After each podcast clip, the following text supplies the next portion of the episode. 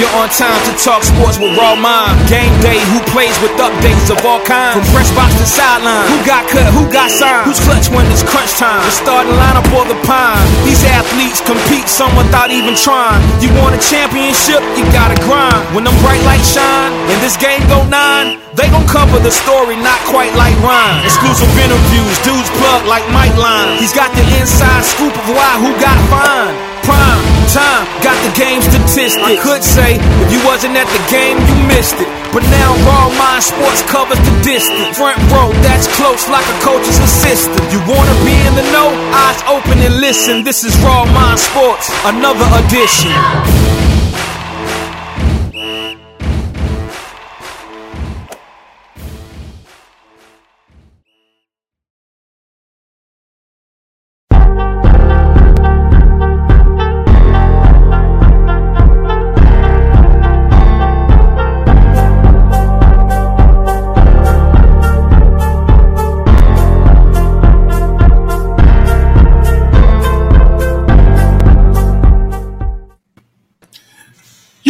Keep you waiting. That's what I do. I do best, you know, making sure you're alive and well. But we here. We got my guy Jared Barnes. We got my boy Rashad Buchanan. It's on, baby. Mind Sports Live. Let's go. Let's go. As what some people always say, turn me up now.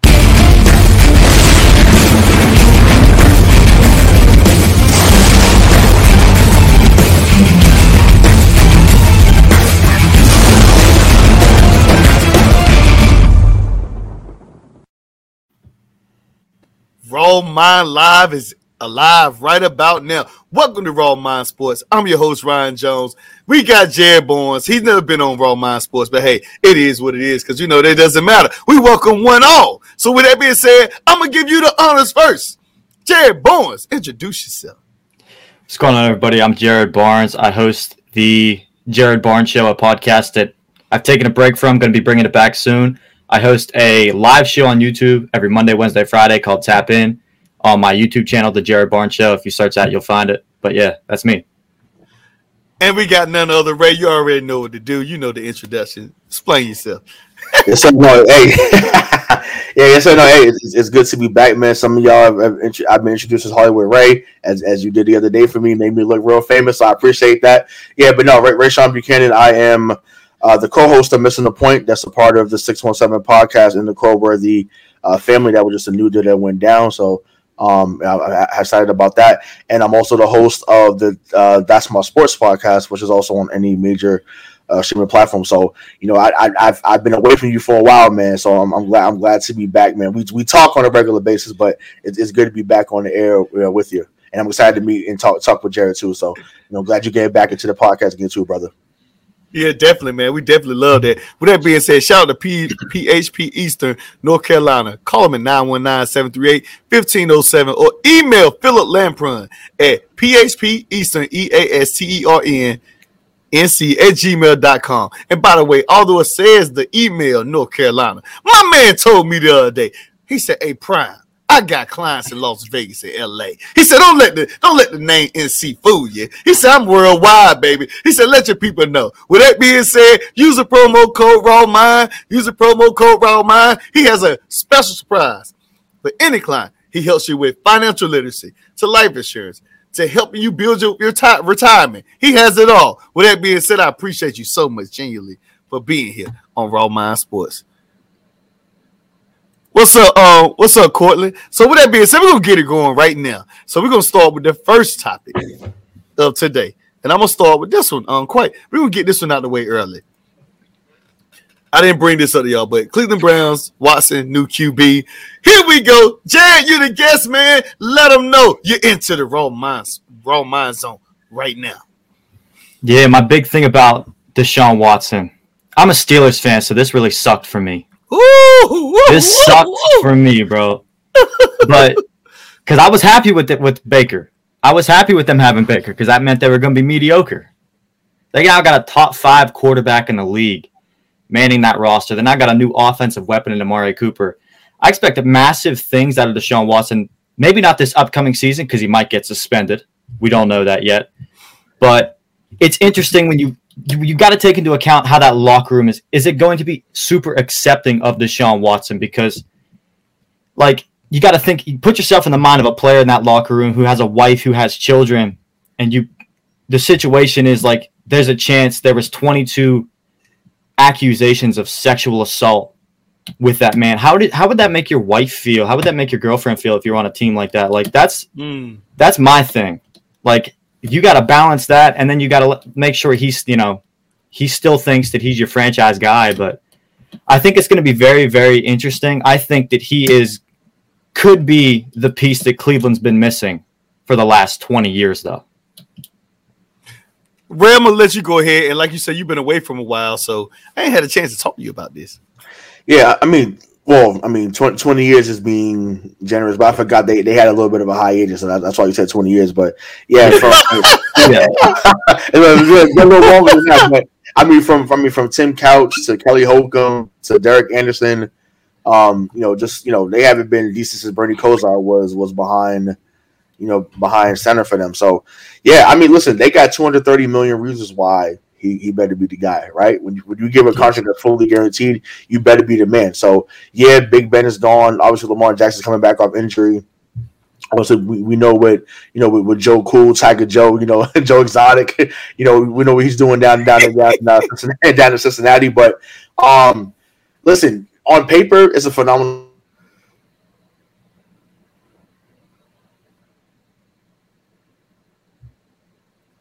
I think he froze a little bit. Yeah, bit. he We gonna- froze. I think.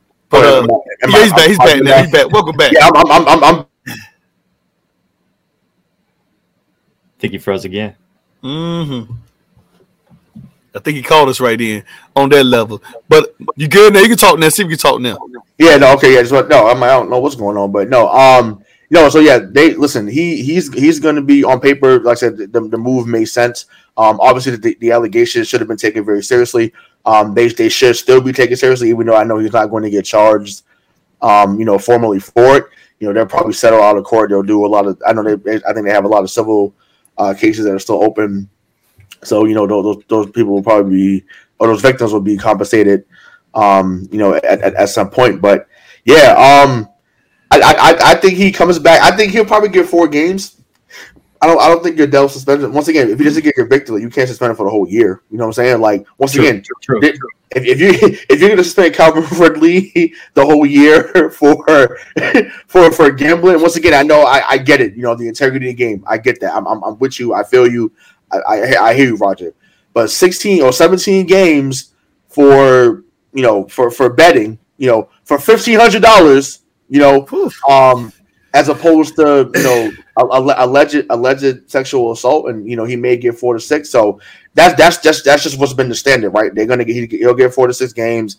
It'll be an, it'll be an extended training camp. He'll come back, and you know the rest I assume will, will be history. But you know I wouldn't I wouldn't go too crazy. I know you said you know you said you're a Steelers fan. Um, Oh, Mike- oh, Mike oh, Tomlin okay. still got y'all going thing, man. But you know they they, they still no. I'm, I'm saying like Yeah, Mike Tomlin Mr. still Trubisky though. them. Trubisky. Hey, what? Mitch, hey, Mitch is my guy.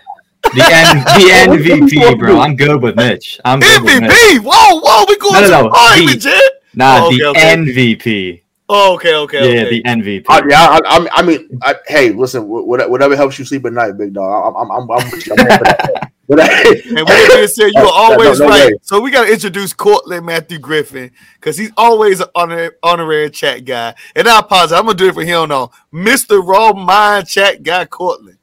So there you go. It oh yeah, yeah. is what it is. What- What's, what's up? Yeah, what's, what's up, man? You did no, you, no, Cortland, you're right. Cortland, you were, you were, you were 100 percent right. Hey, Right, he, he definitely deserves our stupidity alone. Like you're, you were, you were not wrong, brother. Like that, that is not. You're, you're not wrong. nah, you, You're not you're wrong. right. I mean- right.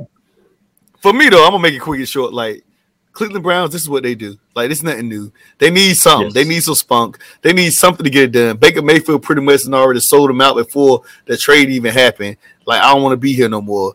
And the Cleveland Browns organization, even though I guess you know at first you know Watson was like I don't want to go there. Then it's like you know what this could be. I could be the LeBron in this situation. I ain't gonna say Super Bowl, but maybe I could change things around literally and keep myself around for a while. And I mean, good city. You put him. You got great running backs, a good offensive line, has somewhat a good defense. So you know when it comes to stuff like that, I understand completely a lot from like where where it comes from. So for the Browns, I'm not shocked. Anybody else in the league maybe will say I don't know yet, but the Browns are the one team outside of Jacksonville Jaguars that are willing to risk it all. I'm just saying. Hey. Those those are the two teams that you know in the NFL they're probably gonna be willing to risk it all, good, bad, or nothing, and be like, we ain't lose then. All we can take is a risk. Because guess where they're at? At the bottom. And only at the bottom, it's only one way you can go, is up. So with that being said, I get it from them, not the rest of the team. So they were gonna take the risk regardless. And I'm gonna listen to um Cortland real quick before I go to the next topic. My question is if Watson doesn't work out there, then it's the Browns organization itself or some supernatural that makes them a horrible, I guess, horrible for QB luck. Whew. I'll let you guys chime in real quick with that.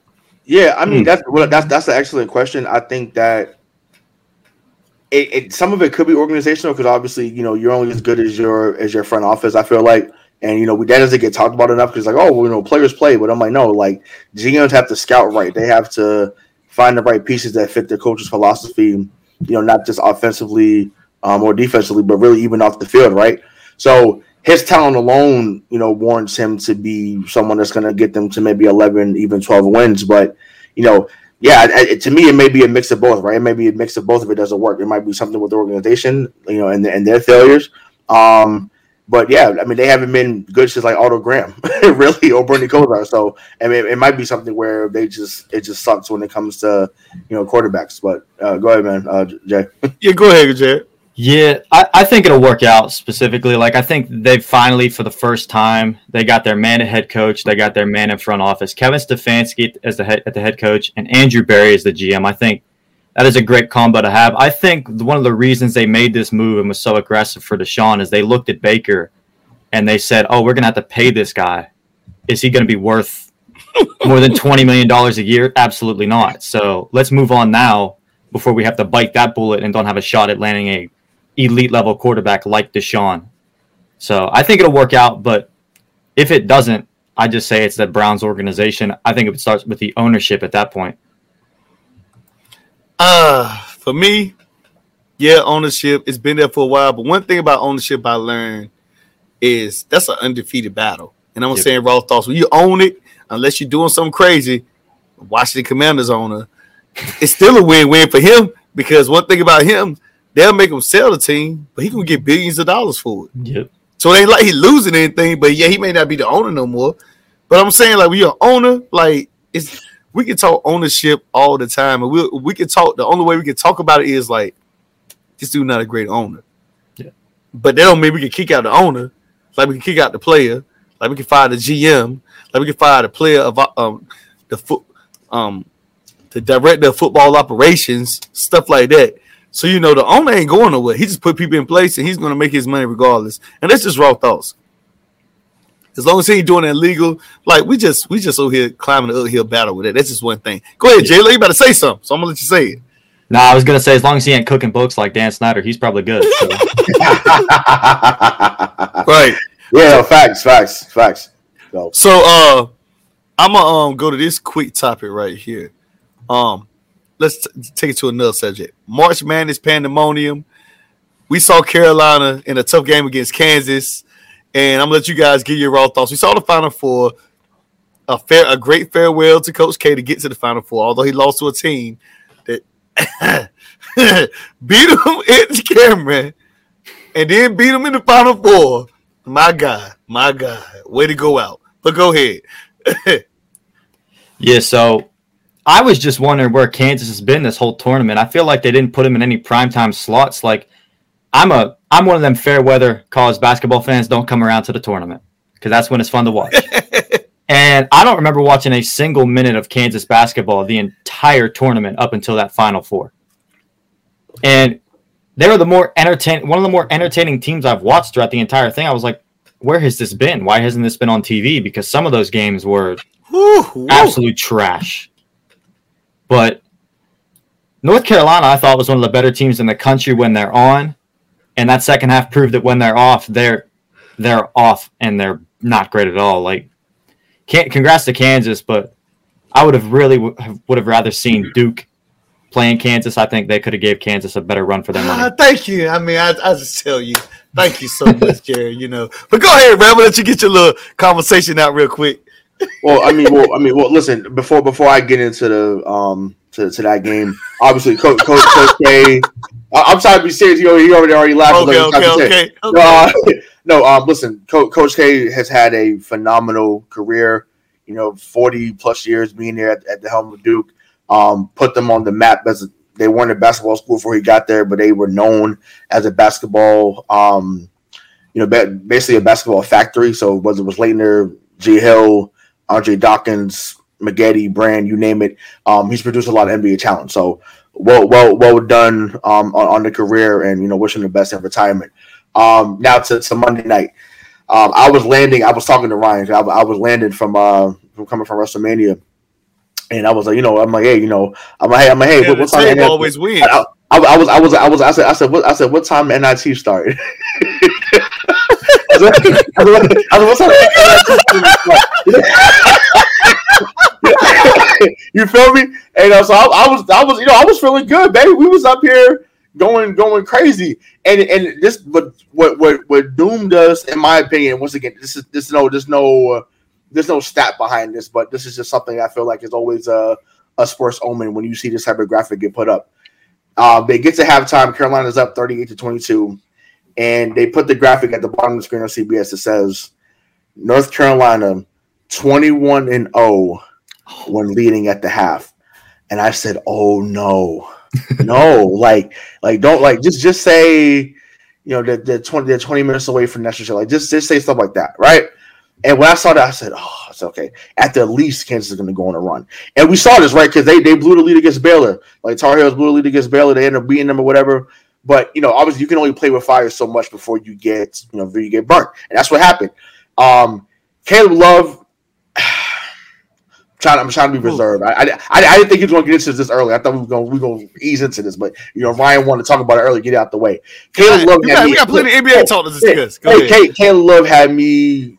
I, I, was pissed because I thought Caleb Love. I was like, you know, we found a guy finally that can that can give buckets when needed. And you know, unfortunately, you know, the injury kind of kind of hampered him. Armando Bacot getting hurt um, you know, kind of hampered their, their chances too. And when you're when you're only playing six or seven guys and you're playing them 28 to 32 minutes in college, that's a lot because there's only there's only 40 minutes, it's only a 40 minute game.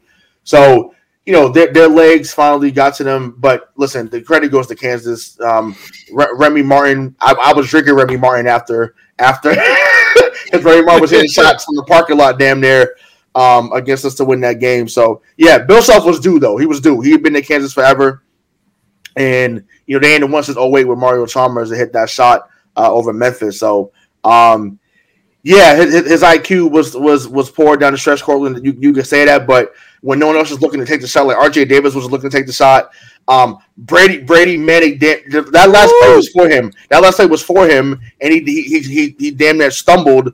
Um, you know, by the basket. So it, it was it was just I think that's what happened. The play was for Manek. He stumbled, so Love was like, "Well, okay, that play is blowing up. I got to make a play," and that, that's what happened. But needless to say, congrats to Kansas you know, I, am I'm, I'm not as emotional as I was Monday night. Um, I probably would have cussed right now if we did a show Monday night. Uh, look, I felt like that after the game. See, look, it's oh, I was pissed, man. I was but, pissed. But, but I, I, know the feeling. So with that being said, I'm gonna go to what it is, and I'm gonna, just say this in raw thought form, and I'm I'm just I'm, I'm gonna keep it real, raw thoughts. Shout out to Carolina. A lot of people canceled out Hubert Davis, like he was talking about earlier in the comment right here. Um, he said, "Can we get a little to Hubert Davis?" I I was like Hubert Davis got those guys a team that we never thought was to get to championship as an eight seed there, and they bought into his system. It, it was a push. It wasn't a traditional fast paced Carolina team, but it got it done. So I respect that. Now, I'm gonna tell you the raw thought story. I'm gonna give you a whole. I'm gonna give you a little story real quick. Although I'm a Duke fan, the wife is Carolina fan. Her family all, all graduated from Carolina. My mom, my grandma, my uncles, cousins, except for my brother, and my first cousin are all pretty much Carolina fans. And my dad watched the game and he even told me as a you know as a dad shout out to my dad man he loves sports podcasting he actually talks about his stuff to New York Knicks he's a New he's a Knickerbocker Giants fan and a Carolina fan. But either way, so he's straight up New York for born for the Bronx, born and raised in Southview. So with that being said, uh he always he want to watch the game. Said, son, I'm gonna watch the game with you. I know you don't want to watch it, but we're gonna watch it together anyway, because I'm your daddy. So as a Carolina fan, he's watching it. And during the whole game, mm. right, when it was up by 15, shout out to my dad again. I said, man, this game over. This Carolina took the championship. You know, as, as a as a guy that's in that position at a prestigious college, like you make it make you want to say, like, that's that's great.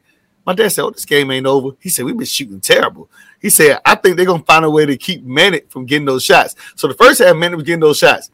The very first play of the second half, I watched and my dad watched. And the first thing I saw was I ain't watching nothing else on the court. It's like my eyes zoomed in on Manek. It's like Bill Self said, I don't care who shoots the ball. You don't let him shoot the ball. It's like they were just standing on him, making him not be available in the second half. And I kid you not, every single play, I still have the vision in my head. If this was James Smith, it'd be four corners. Love, stop shooting the ball. Every time shoot. And then the thing my dad said, and the thing about it, son, he's shooting it early in the shot clock, not late in the shot clock. And he said he's missing. So he's giving these guys time to get back into it. And one thing you did say, Jared, was this. People won't talk about Kansas. I'm gonna tell you another story. I was at a food truck Friday and the guy that's a diehard Carolina fan, he said, I'm ready before the game, before the Carolina Duke game. He was like, whoever wins ain't gonna beat Kansas.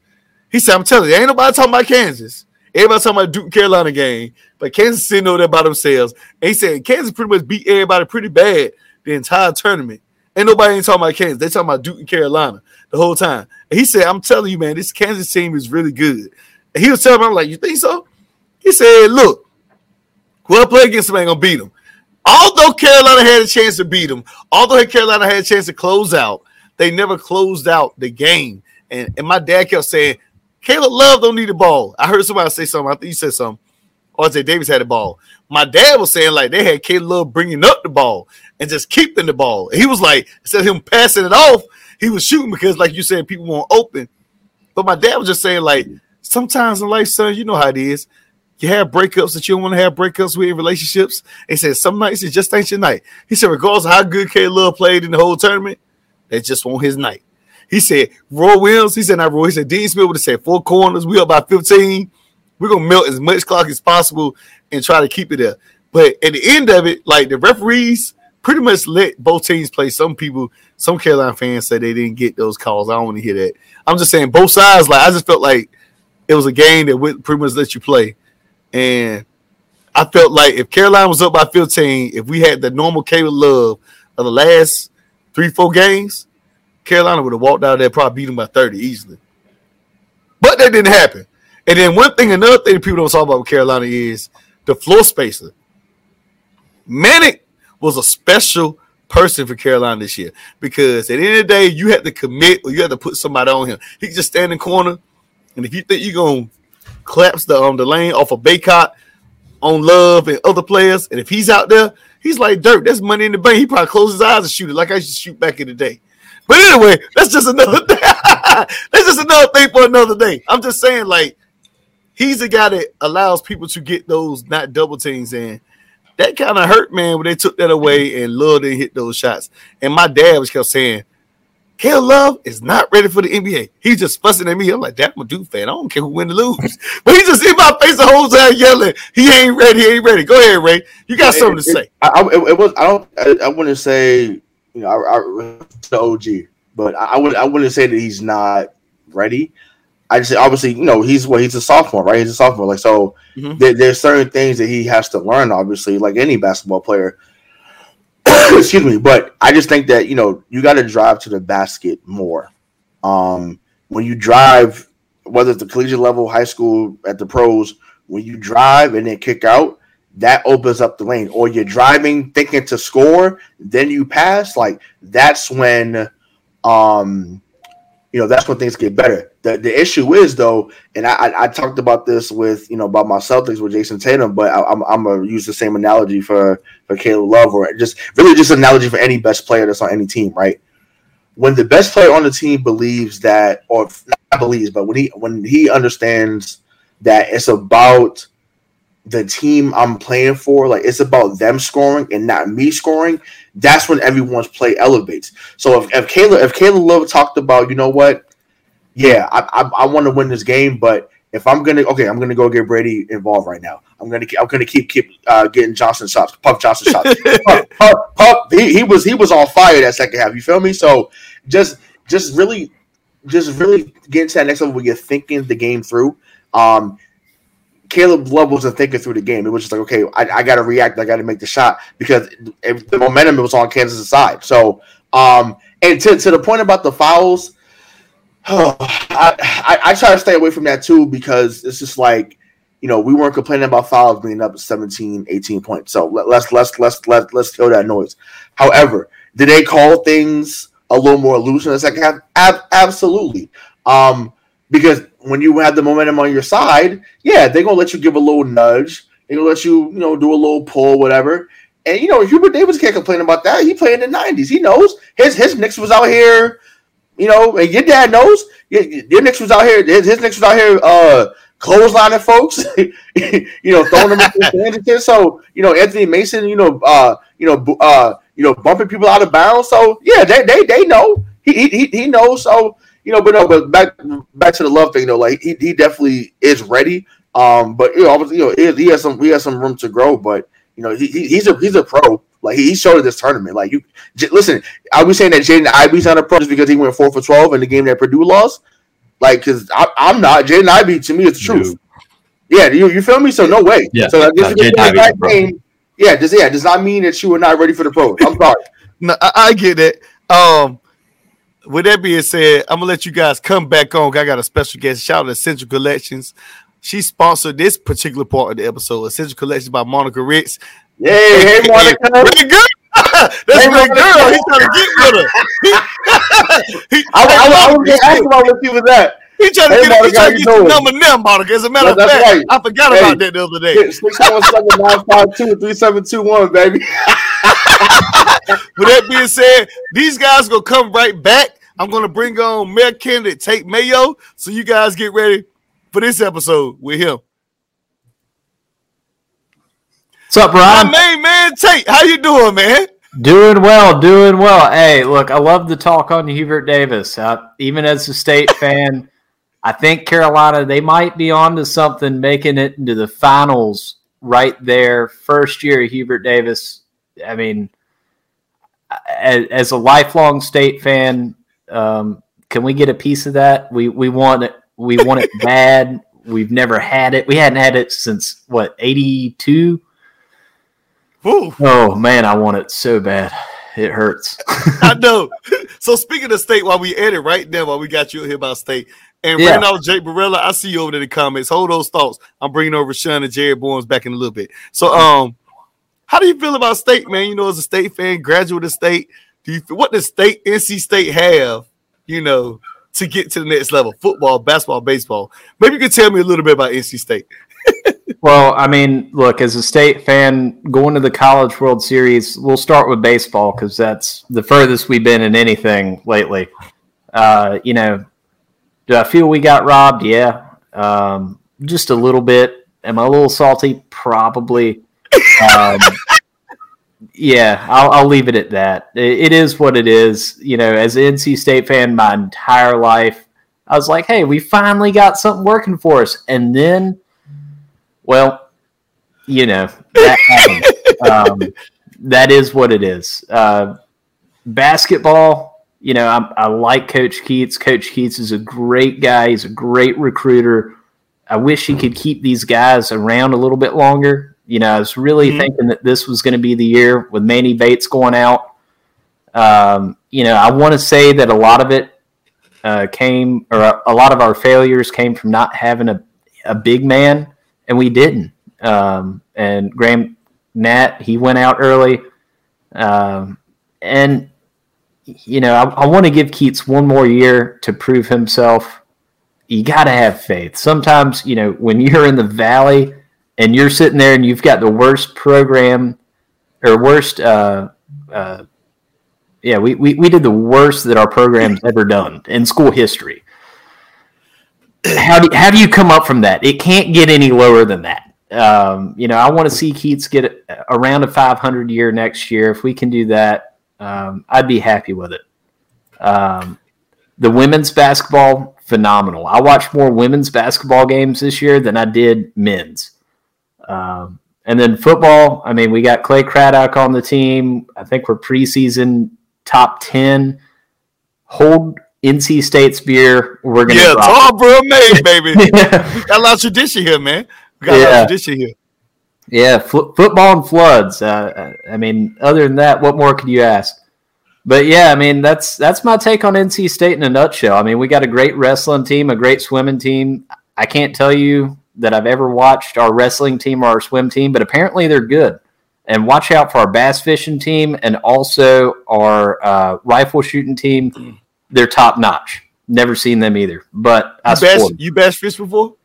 Oh yeah, oh yeah. Um, We gotta go. So, so you gonna invite me, Tate? You gonna invite me to go bass fish? I. Look, man, I mean, today's the first day that I haven't had a jam packed day in forever. It would have been a jam packed day, but then that rain came, and I was sitting there working on the planter at the farm, and I was staring those storm clouds down. I was like, all right, come this way, please, baby, please, come this way. And uh, so I got off a little bit early today, and I, I was able to take care of some business that um, I, I was excited about.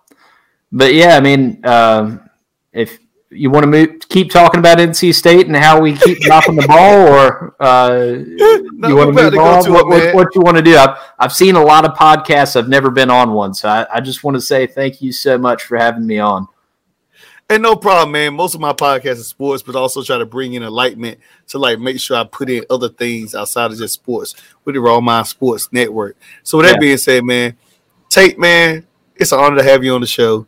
You're probably the youngest guy in Tarboro, North Carolina, running for mayor at this moment. And by the way, for people who don't know who what Tarboro, North Carolina is, for people who are sports fans, Ty Gurley from from Tarboro, North Carolina.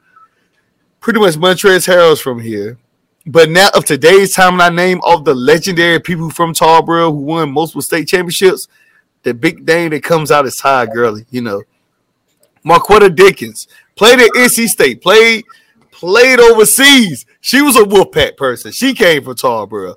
You know, so TJ Williams played with Philip Rivers, starting tight end at NC State. You know, so Tarboro is a small town, but it has a lot of heart. And I feel like Tarboro is like a heart light town. So with that being said, how does it feel right now to run for mayor in the town of Tarboro, knowing you're the youngest guy that's out there? well, you know, I, I, I hate holding age against everybody. You know, I, I have fewer gray hairs than anybody else up there on the council. Some folks up there are old enough to be my grandparent. Uh, right. I've, I've served on the town council for two and a half years now, and in that time, we've we've done some good things. Uh, we've had some hard times. We've been through a pandemic. I mean, when I came on, it was like, okay, there's December, January, February, three months of like normal times, and then it went straight to the pandemic.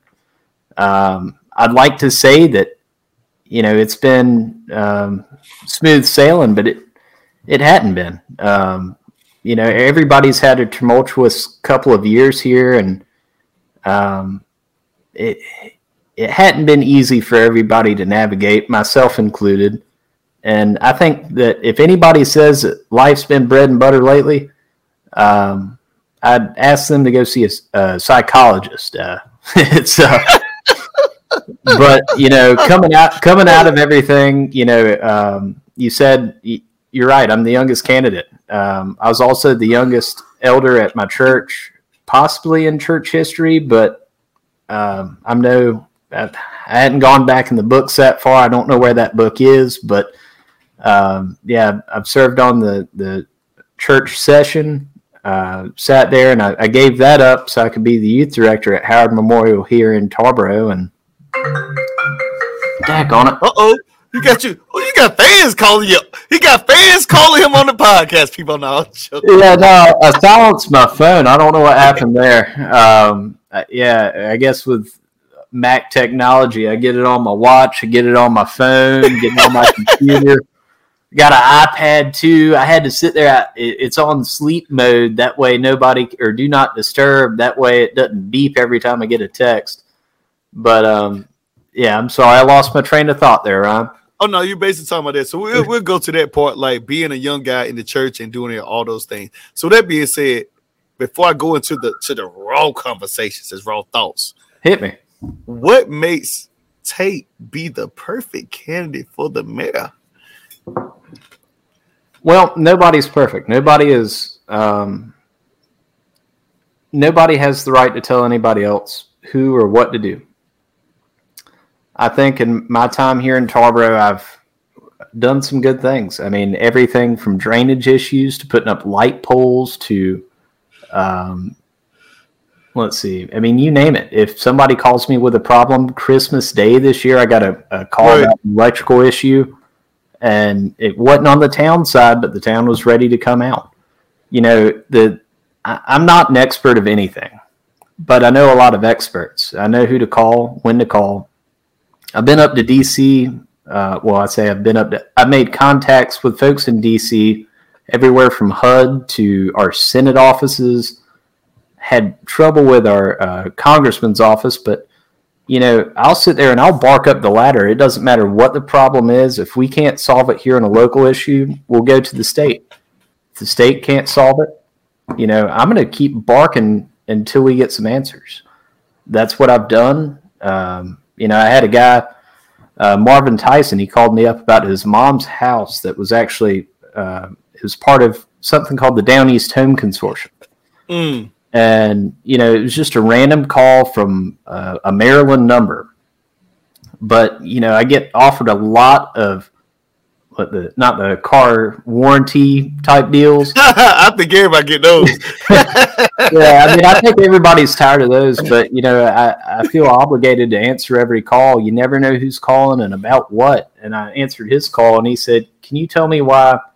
I won't name the city, but they were the lead entity for the Down East Home Consortium. He got a, a seventy thousand dollar bill that he had to pay within a month, or else mm. this city was going to take. It's not Tarboro, but they're going to take his home or his mother's home. You know, they didn't have much to the family's estate, and that was the biggest thing. And mm. uh, I started barking up trees, and I figured out that you know, early on my time on the town council, we had pulled out of the Down East Home Consortium because they weren't giving money to Tarboro to fix up. Uh, it, it's really for folks on fixed incomes, especially in lower income areas, to fix up these houses if you have folks that have to live at them. And his mom had entered into an agreement, and it was a 20 year term where after the first 10 years she got to live there for free and then every year after that it would be a 10 year reduction in the loan well she lived 10 years after signing that agreement so when that agreement was up or when she had passed mm-hmm. uh, the down east home consortium which was led by a city uh, sat there and sent the estate the bill for the entire home. Well, barking up trees, I figured out. Well, at first I asked, you know, are we still part of this? And technically, we were. Uh, that city had never submitted our paperwork to pull us out of that program, so they're still getting money in our name, um, and we weren't getting any of it. So then I asked, well, are you going to sit there and any funds that you get from selling this home, assuming that that city was to take it, uh, are those going to go back to Tarboro or are those going to go back to the other municipalities that uh, are, are part of that program? And I didn't get a clear answer. So then I went to HUD. I sat there and I talked to five different people, got a big runaround as to, oh, well, you know, who's doing the accounting. I, I, I was just trying to figure out how the money flowed, where it went, where it came from, where it was going. And I never really got a clear answer. Everybody said, "Oh, that's not my job." They, I was talking to the Greensboro office, and I kept getting, you know, put around. So then I went to the folks on the city council of that city, and I got a response from the mayor and I think two of the uh, folks on the council. and they said that they were going to look into it. They did. Ultimately, we were able to bring uh, Marvin's mother's home. Her name was Estella Tyson Bell. She worked at Dry Cleaning by Wayne's uh, right there on Main Street. We were able to bring that back. Um, that stayed in the family. And then also during that period, I figured out that we sat there and Tarboro itself, uh, was about $124,000 and some change that never made it to Tarboro. It was intended Whoa. For Tarboro. We were able to bring that back. And then there was over a half million dollars that Edgecombe County was due to receive. We brought that back as well. Now, all I did was make phone calls, send emails, try to connect. Um, you know, but had I not answered that phone call, would that have happened? And would we have brought that back? I don't know. I took Right. that to the council. I told them what was happening.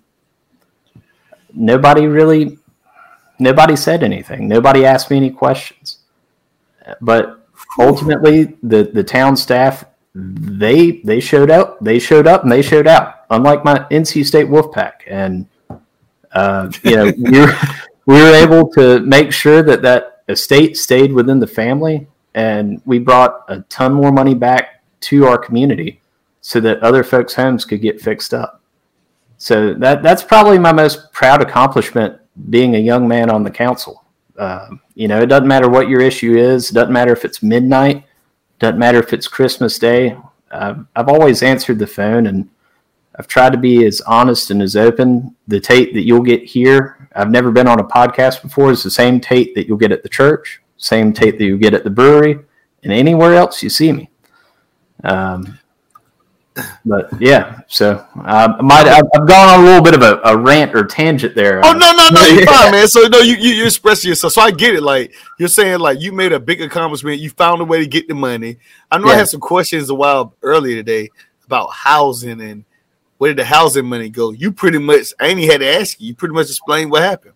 Well, so it- now, go ahead. Hold on, hold on. O- On that housing, so I was sitting there looking at the agenda. We've got a meeting, and we have meetings every Monday or the second Monday of every month at seven o'clock at town hall. It frustrates me greatly that folks will say, "Well, I didn't know that was happening. Why did nobody tell us?" Well, the second Monday of every month, seven o'clock at town hall. Mm. If you don't want to call us directly, if there's a problem that somebody's ignoring, come up to town hall. You know, take your five minutes. Uh, if we do, if something's not right, come say something. If something's right, like we've got the Spring Fest downtown tomorrow, come Oh, up yeah. and say, "Hey, look, you know that was awesome. Y'all did a great job. You knocked it out of the park." More often than not, we hear complaints, but you know, come to us with good things. When you see something awesome that happens, like nothing makes us happier than to hear stuff like that. But yeah, go on, Ryan. I'm sorry. I'm I, I'm hijacking, man. I'm sorry. Oh no, no, you're fine. No, no, you're fine because like you're explaining what it is. So Yeah. you basically explained the, the the thing that you did. People talking about how um housing and talking about like where did the money go, and you talk about like what you did, and like you're being the youngest councilman on the thing.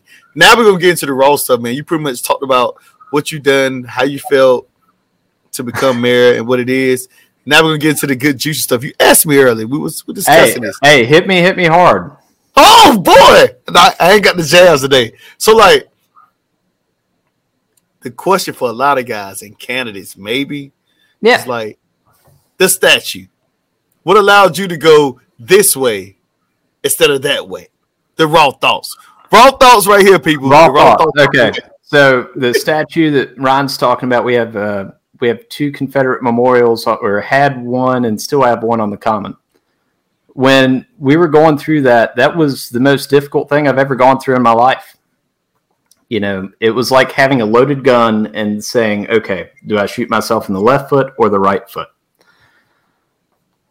In all that conversation, I had a lot of folks voice their opinions to me. Everybody from my preacher to the folks at uh, barber shops to the folks at uh, different apartment complexes. I sat there. We had uh, two. Re- I wouldn't call it a table. We had uh, open discussions on the town common, and I had those with other council members. And you know, we tried to have as open and honest of dialogue as we could. It was very important to me because you know no matter what you do, you're going to make somebody mad. You know, Right. and it's not easy to do that. And ultimately, at the end of the day, after having you know uh, discussions in public, having many discussions in private, I had a tally. I had a tally of everybody that I represent, everybody in Ward 8. I had, at the end of the day, I had 105 folks say, let it stay. And I had six people to say, leave it, or take it down, rather. It was not an easy decision. Mm. You know, you say it's an easy decision, but it's a yes or no. And more often in life than not, most answers lie in between.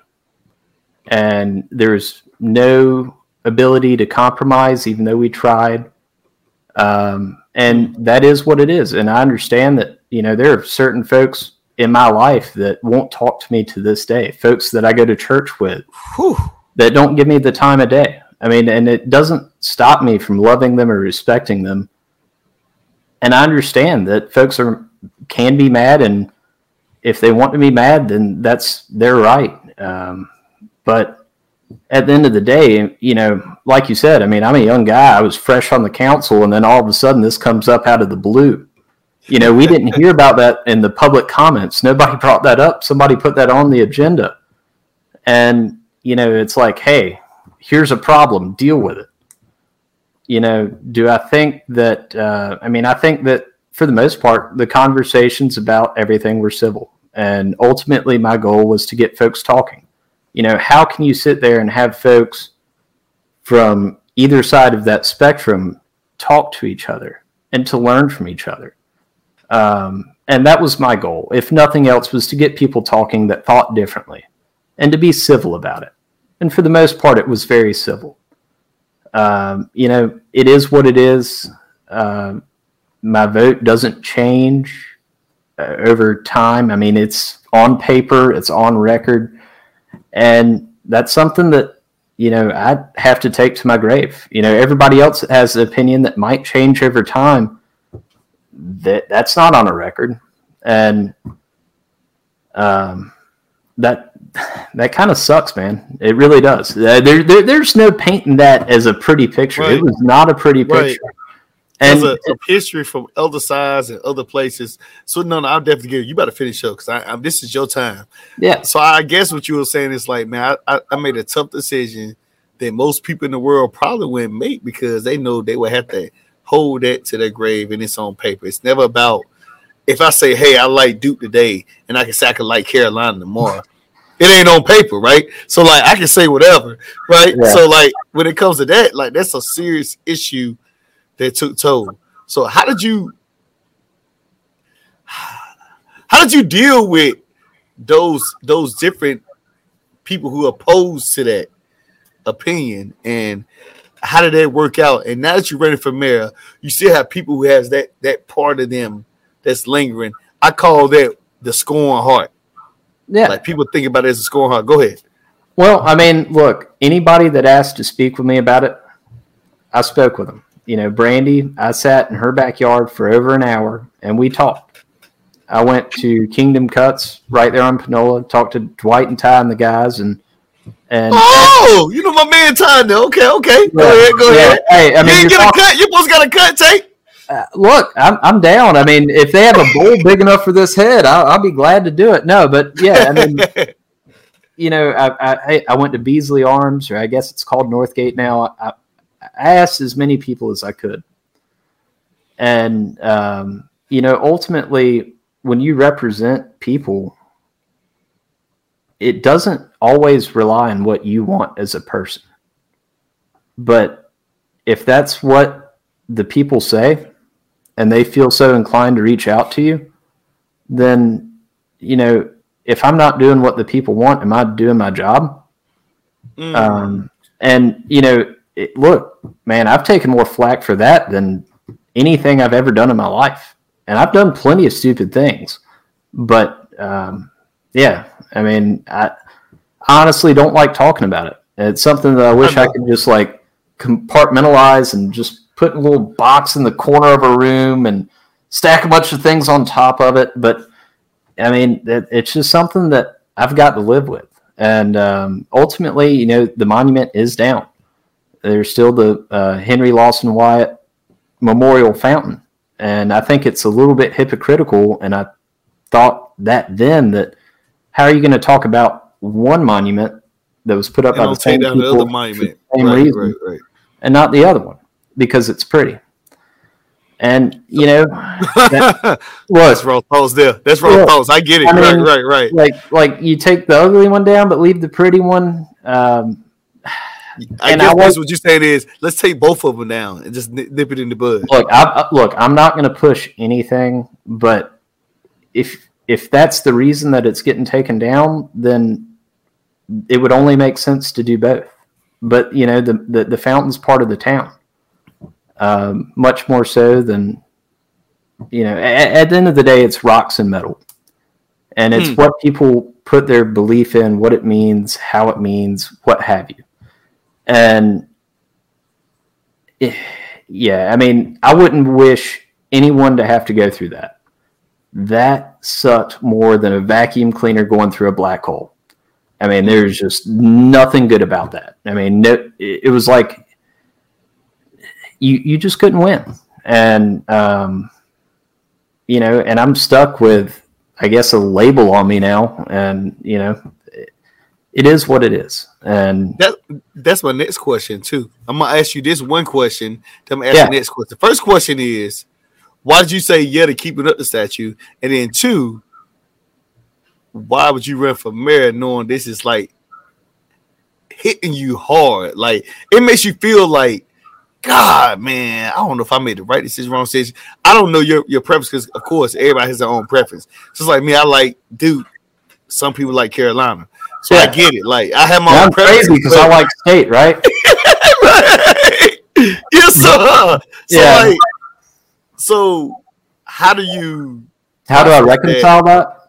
and then you mess around? Not not excuse me, not mess around. You eventually say, "Hey, look, I'm running for mayor." After that hit, Well, I mean, look, everybody gets blows in life. Everybody gets knocked down. Um, I understand if folks can't respect my opinion on that, and some of it's my opinion, some of that is that of the community that I represent. And, you know, you got to move on. I've moved on. You know, I think the most at peace I've ever been in my life was leaving that council meeting that night because all that stress, all that burden, all of that headache and and heartache and knowing that you know just tension when I left, it was gone. I didn't have to worry about it anymore. Ultimately, I'm only 12.5% of the voice of Tarboro as a council member. Now, how do I go from that to being mayor or wanting to be mayor? I think that I'm the best candidate, plain and simple. You know, I represent. I like y'all, some y'all some cocky candidates, man. But go ahead, go ahead. Well, I mean, look, you know, I, I've got a track record on the council. I've done some good things, and everybody else up there has done good things as well. But I think I've gone above and beyond. You know, when things are happening, I ask folks on the ground. You know, I don't ask the police chief, I ask the patrolman. I don't ask the fire chief, I ask the fireman. Now, when you can sit there and go from the bottom up, it's all about servant leadership. The way you can lead is being the best servant, to understand what everybody needs, to sit there and listen to calls on Christmas Day, to take calls any hour of the day, and to be able to respond and connect them to the right people. More or less, I'm an operator, like an old school phone operator. I plug folks in and I get them to where they need to go. Um, you know, it's like when we had uh, I don't know if you've noticed, but we've had an uptick of shootings and and uh, gun crimes with injury ever since the pandemic. A lot of that stems back to that shooting in Canita, and you know what was really frustrating police officers on the ground was folks not getting through the system. I mean, they were taking if they could get somebody, they'd take them to the magistrate, and they spent more time doing paperwork than the guys that were doing the shootings spent in jail. You know, you sit there and I, I try to work things out behind closed doors as much as I can, and then when things are going bump in the road, that's when I'm like, hey, hold up. I ran my mouth, and we ended up meeting with uh, the DA, uh, Robert Evans, and, and Judge Wiggins. And, you know, they talked us through everything, and, and things have been a little bit smoother since. You know, you can't always do things behind closed doors. And when you can't, that's when you have to sit there and um, bring down the hammer a little bit. You know, put folks on blast. And I hate doing that. I hate the spotlight, and I hate doing anything that, you know, puts my name out there and mm. I really don't like the narcissism involved with being. Ooh, that's a powerful word lately because I get it. I get it. I get it. Uh, so with that being said, take Mayo as mayor. What can he do for all people? I think the biggest problem that Tarboro has is transportation. Mm. We've got 14% of our population that is without transportation other than their legs. And, you know, in this day and age, so I've walked to uh, Food Lion multiple times. I like to walk. Not everybody likes to walk, but you definitely do. You definitely do. I, I, walk, I, walk, and I talk a lot. Uh, probably more talking than walking, but no, I mean it takes me 30 minutes, and I'm not even that far away from the Food Lion. And you know, if 14% of our population has to go 30 minutes, one trip, can only carry what they can carry in their arms, has to go back home with that. That's an hour. That's 5% mm. of your day out the window. And if all you can carry is in your arms, you can't get everything you need. Right, right, right. So that's a little bit between, that's about one in six people. Is that right? Yeah, because one in five is 20. Yeah. Yeah. Yeah. So, I mean, yeah. I mean, that's like one person out of every average size family that doesn't have a means of getting around. The three things that I set out to do when I first got to uh, town council internet, housing, and transportation. I'll tell you what, because my internet always go out at 11 o'clock every night. And I tell you, that's my little ESPN time. You got, you got to fix that, Tay. You got to fix that. well, so hey, for for the internet, you know the what we ended up doing. Um, I don't know if you remember last year around Christmas time. I think it was last year. Was it last year or two years ago? When like all of the town's internet went out around Christmas time. Mm, yeah, like three days for one side of town and five days for another side of town. But um, yeah, so I had internet issues. I've got Suddenlink, and they're basically our only high speed provider. You can get CenturyLink, but that's DSL. It's limited to up to 20 megabits a second. Um, well, when we had the internet go out throughout town, I sat there and I was like, Troy, we got to do something because I'd been 19 days without internet because somebody severed a cable and they just didn't come to fix it. That's Suddenlink. And we used to have what are called franchise agreements, uh, where mm. the town can actually have an agreement with a uh, internet provider or telephone provider or cable provider. And there was a bill called House Bill 129 that came through in North Carolina in 2011. Mm. And what that ultimately did, I don't know if you are familiar with Wilson's Greenlight system, mm. but Wilson County and Wilson the town, uh, was it Wilson County or Wilson Town? I don't know. It was Wilson. But they had problems. They had Time Warner as their internet provider. Mm-hmm. And they have the same problems that we have. Internet goes out, weak connection, folks not getting the speeds that they're asking for or that they're paying for. Uh, just general unresponsiveness from internet providers. And Wilson brought Time Warner to the table and they said, hey, can y'all fix these problems? Like folks are having widespread internet outages. It's absurd. Time Warner said no, but thanks for the time. So Wilson brought him back a little bit later and said, okay, we'll pay for half the cost of mm. upgrading our infrastructure. And Time Warner said, nah, it ain't worth it. So Wilson went and put their own fiber optic network in. And after they did that, I mean, they've got the the best internet in North Carolina and Wilson. My question is, what would you rather have in Tarboro? Like, would you rather have Time Warner or Suddenlink yourself? Like, cause I know it's I know Time There- Warner. I think in your area where you actually live at, I think you get Time Warner. We can't get Time Warner. In No, no, we don't have Time Warner here. It's Suddenlink Okay, okay, I had to make sure. and all of Tarboro. I remember Yeah. when I had, went and asked myself, they would ask me what area I literally lived in when I was trying to get Time Warner a while back. Yeah. Now I got satellite and internet cable. So it was like, well, if you live here, you'll be fine. I'm like, huh? So it was like a little part, but I, I guess you know, you know yourself. Oh, so yeah. Well, I mean, I did my research. So uh, the coax cable that all of our internet, if you've got Suddenlink, that it comes in on, uh, that was installed in 1978. whew, It has been bought and sold seven different times, seven times since it was originally put in. It's never been upgraded. It's only been patched here and there. It is now owned by a company called Altice, which is in France. oh god. And you know, You been in France re- before? I, I have. I've been to Paris, and I ain't ever going back. You know, the rest of What? What might be happened? great. What happened? What happened? Well, I'd been in Paris for all of a minute and a half, and I didn't know where I was. So I went up to a police officer, and I thought, "Hey, if anybody knows where I need to go, it's that guy right there." Well, he didn't know much English. He knew every cuss word in the book, and he had no problem calling me that. Told me to go back to the United States. And I sat there and I was like, okay, I'm sorry, my bad. Didn't mean to make you mad, man. You got a gun. I'm in a foreign country. I don't want to end up in jail. I'm just gonna go walk that way. So, so one more thing before we get off, I'm gonna bring in my sportscasters real quick. Yeah.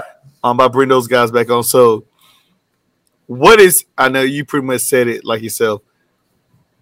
You pretty much let everybody know the raw thoughts of what everything is. Tate Mayo for mayor.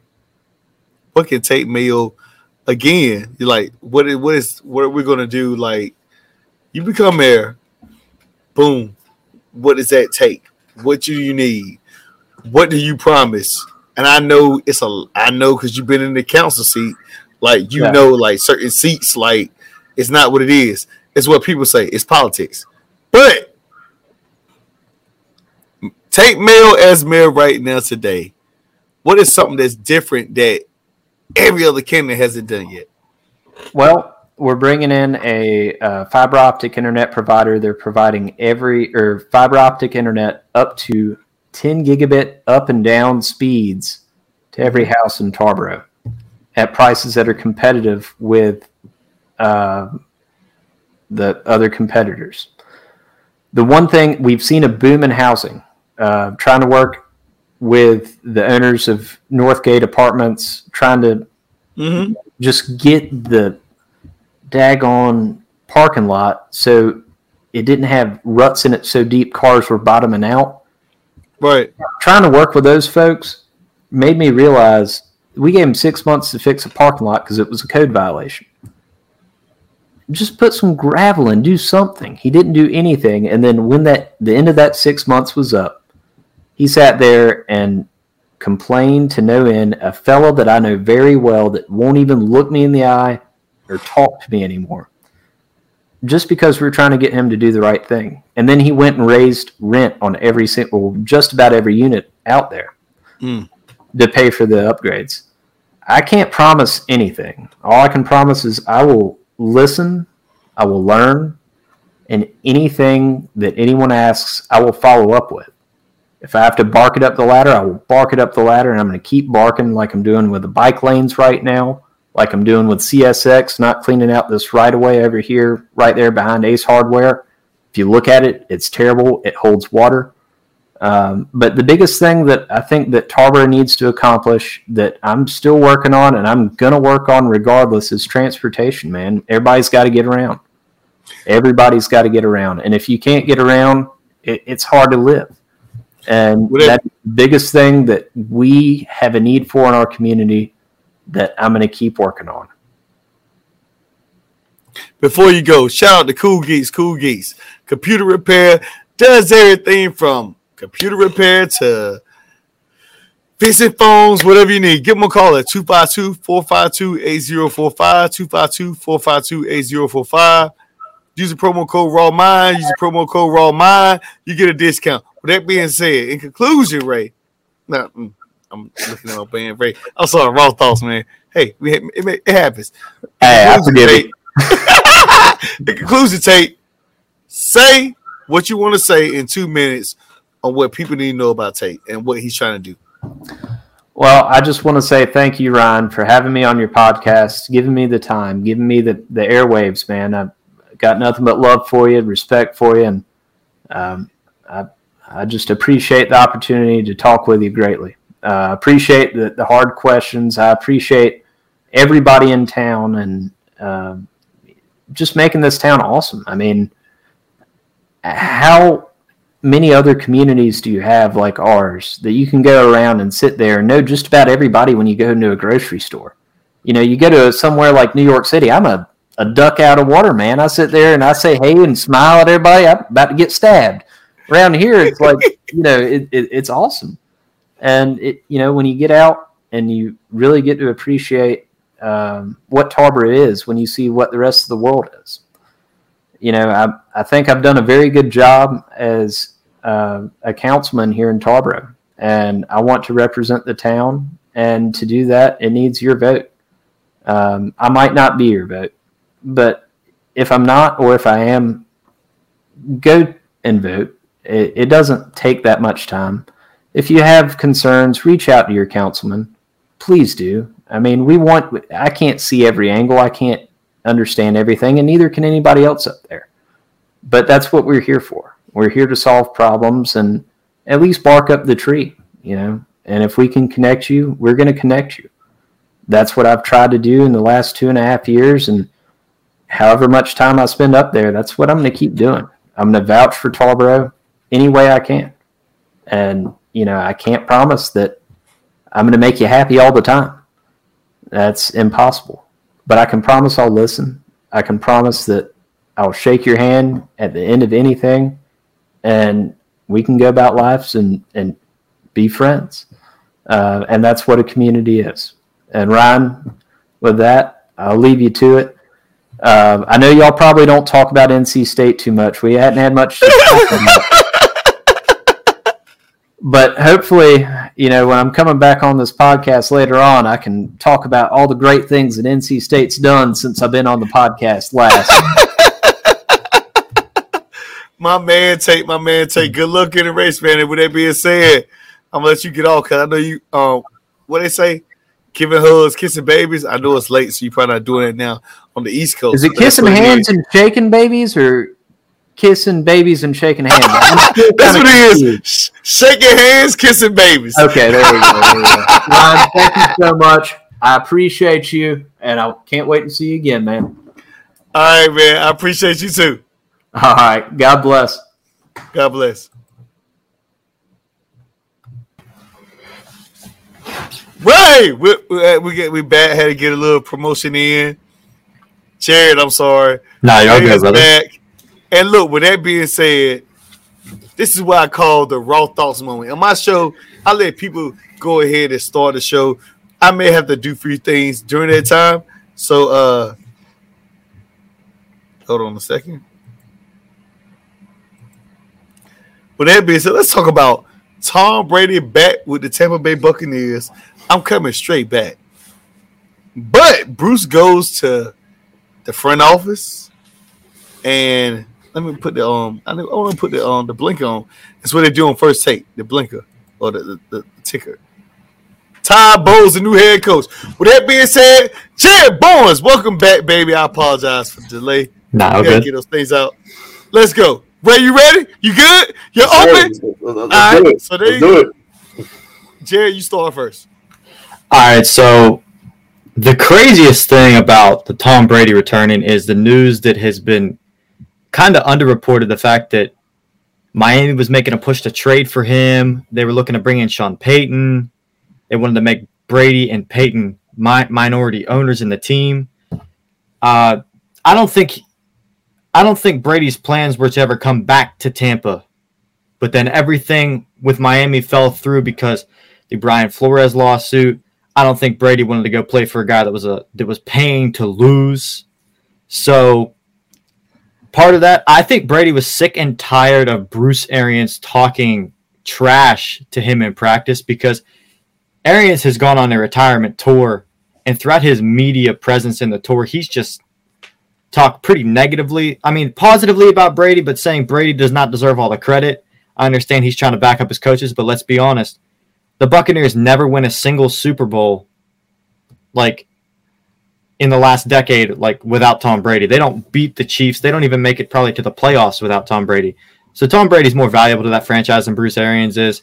I hope he enjoys his retirement if he stays retired this time, and I hope he enjoys his job in the front office. But Brady will continue to lead that team just like I think he has, and I think he's going to do a heck of a job. I wouldn't be shocked if he comes back and they're by far one of the top contenders in the NFC this upcoming season.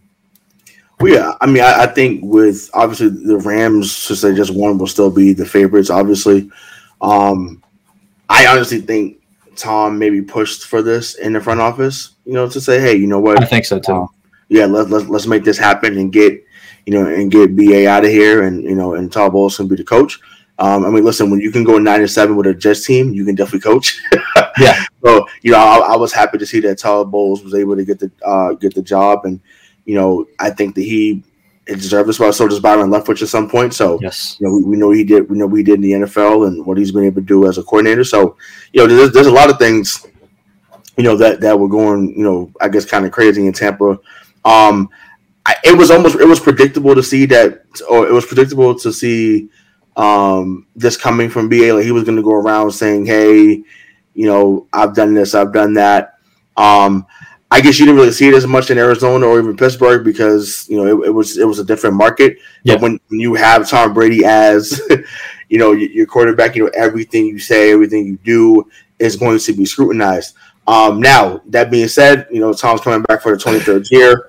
Um, you know, going age 45 season, I think that he, you know, coming off one of his better seasons yet. I mean, his his last 10 years is a Hall of Fame career. Um, you know, if, if we're being honest and I know that folks think it was always Belichick, or now in this case they want to give credit to Arians, but um, you've seen what happened in New England now without twelve. Yep. uh, you know, you saw what happened with Bruce Arians where he didn't have someone like twelve because yep. Carson Palmer, um, you know, even Andrew Luck for a little bit. Like those, they they are not they are they are not Thomas uh, Edward Patrick Brady in the second. just, just, just saying. So yes, um, I'm excited to see him back. I'm, I'm happy for Bowles as as you know to, to get that head head coaching nod. I'm assuming Gronk comes back at some point. He's just he's just enjoying his summer, even though he took a shot in New England today. Um, or recently in the interview. Oh yeah, that was hilarious. It came out. Yeah, it came out. I was like, okay, like um, it's like, bro, like if you if you hate Bill, just just say that, bro. Like, because it, it, wasn't Kraft. Like Kraft gave you every chance possible to to resign and get the money you you deserve. So just say you hate Bill and, and keep it moving. And that that, that is perfectly fine. Yep. Um, but you know, needless to say, you know, I said Tom Tom is back. Um, you know, it, it was it was shorter, you know, than my high school football career. Uh, you feel me? So in his retirement was definitely shorter than my than my high school football career. But hey, he, he's back, and I'm ready to see him dominate for another year. And um, I would love for him to go out facing us. And you know, uh, Ryan, you got to have me back on if, if that happens. You know, um, it, it, we thought it was going to happen this year. it, was it was close.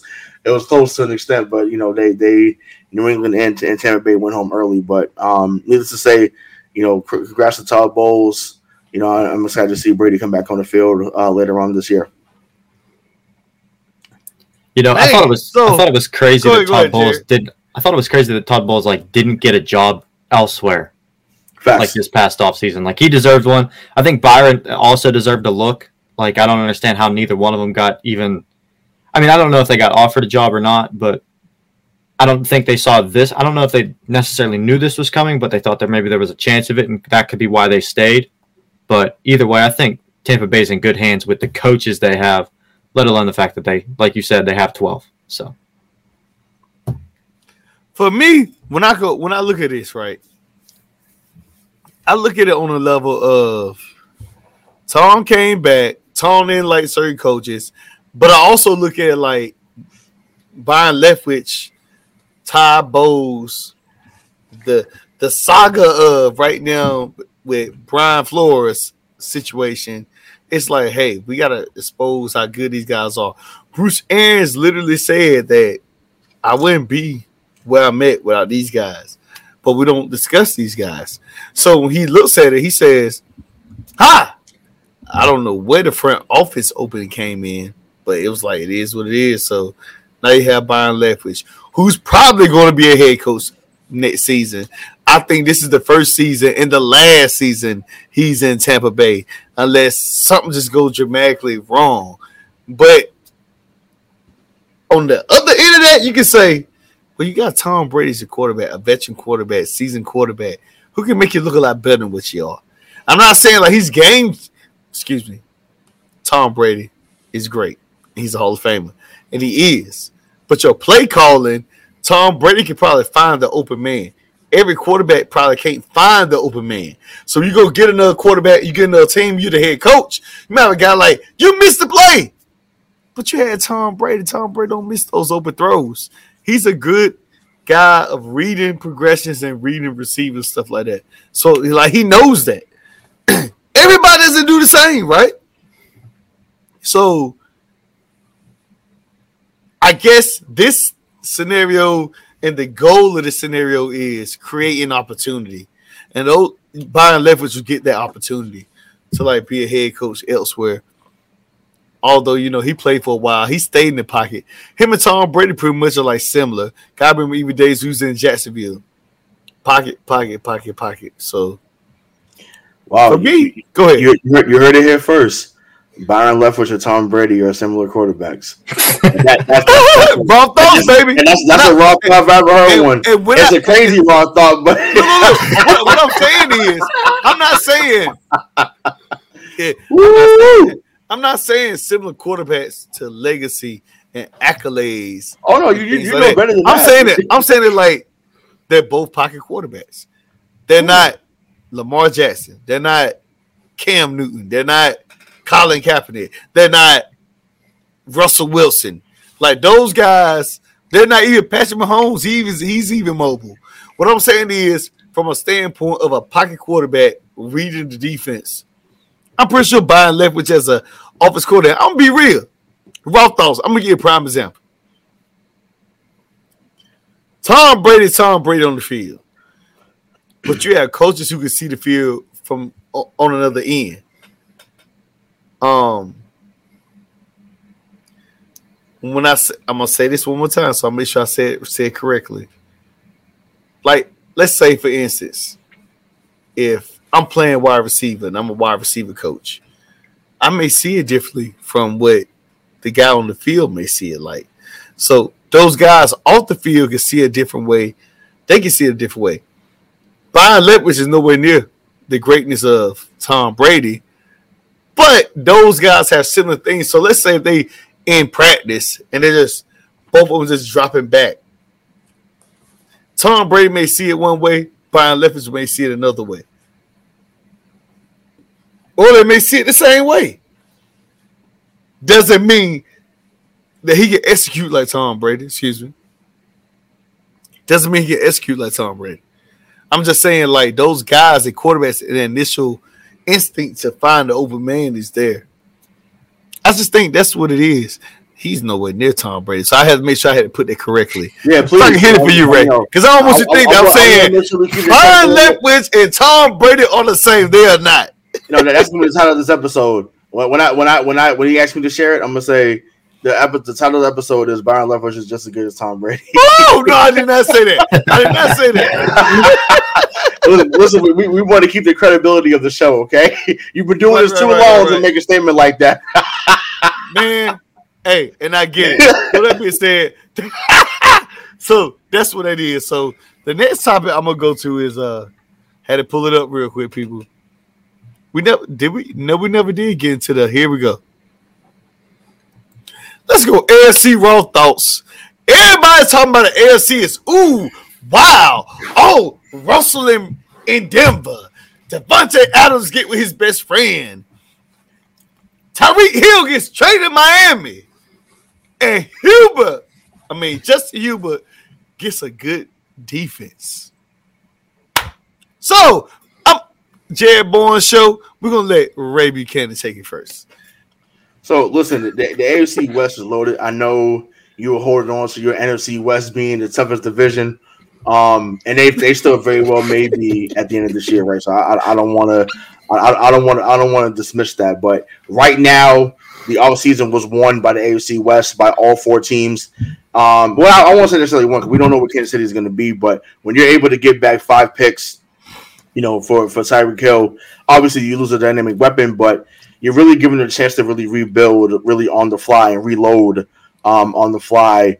You know, Andy Andy Reid definitely drafts well when it comes to the offensive talent. So uh, even though they need more help on the defensive side of the ball, but yeah, that that they're loaded, man. Uh, Davante Adams, I, I, I was I was shocked when I saw that trade. Like I remember being in the restaurant with my mom, and I was like, oh my god, like I'm like Davante Adams just got traded to.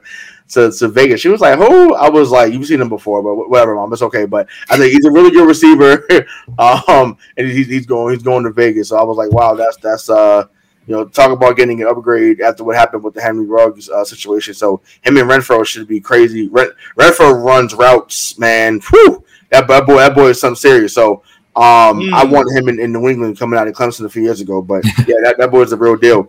Um, and as far as Denver goes, right? Listen, Ru- Russell Wilson is still still has a lot left in the tank. Um, I, I know some Denver fans they felt that they was a quarterback away from getting to the Super Bowl. That's how I mean Granted, I don't know if that's necessarily the case. Will they make the playoffs with Russ? Obviously, but when you have Jeudy, uh, Sutton, um, I don't, I don't, I don't know if Gordon's going to come back. I know he's a free agent, um, so you know we'll see what they do the, at the running back position. Maybe they draft this kid Ken, uh, Kenny Walker out of uh, I think Michigan State. You know, someone like that to to, to kind of you know take over the um the running back duties. But listen, on paper, the AFC West is definitely loaded. Um, and you know teams around the league, not just in the AFC, should fear uh, facing any one of those four teams uh, in this upcoming season. Go ahead, Jet. All right, bet. Uh, so the Chargers of all those teams might have had the best offseason by far. They are in a tough city because they're in LA where it's nice weather. It's a bunch of fair weather fans. They only come when you're winning and a team that's mm. in their city just won the Super Bowl. So they had to load up and they went out and got Khalil Mack, and he might be slowing down and be towards the end of his prime, but he's still Khalil Mack and he's playing against he's playing across from Joey Bosa at this point. They said, All right, if we're gonna get Khalil Mack and have a great pass rush, we need to lock down that defensive side. Let's go get JC Jackson. And then they went all in on JC Jackson, and that defense now is absolutely stacked. They said if you want to beat us in this division, you're going to have to play offense. And then all the teams just kind of reacted after that. Like Kansas City, it was shocking to me that they traded Tyreek, but once they saw those Davante Adams contract numbers, they realized they couldn't keep him, moved on. I think it's going to be, it's going to hurt their offense, but benefit them at the same time because I think teams figured out how to play that offense with Tyreek. Just stop the plays from over the top, and you could tackle them. You can get him as long as they're in front of you. You're fine. So I think Kansas City is going to go with a different approach this year. I think they're going to go a lot run heavier. And I, I, think Kansas City could easily still win the AFC West because they do still have Patrick Mahomes. But again, it's a tough division. AFC West is going to be a, a lot of fun to watch. But I'm going to be honest with you. Chargers are going to win that thing easy, I think. Hmm. Okay. Okay. I like the Chargers. Anyway. I, I, I, like. I, like. I like it. I like it. Okay. I like the Chargers too. I like what the Chargers are doing, right? But some the other Ray says because he claims Ray is the other Ray. He said that's still number 15's division to win.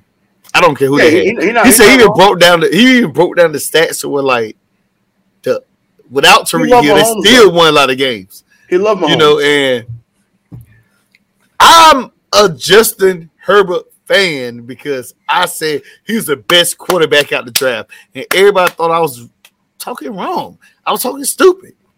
I knew he was the best quarterback. He had Keenan Allen. He had the guy Ekeler. He had uh Mike Williams, the defense. But the, the funny thing about it is like, even with Tyreek Hill, the LA Chargers still found a way to beat Kansas City Chiefs. You know, like Seattle is San Francisco's kryptonite. Miami Dolphins somewhere is the Patriots kryptonite. Yeah, not in, every in, yeah, yeah. So I'm Miami, saying, yeah, in Miami for sure. Yep. Right, right, right.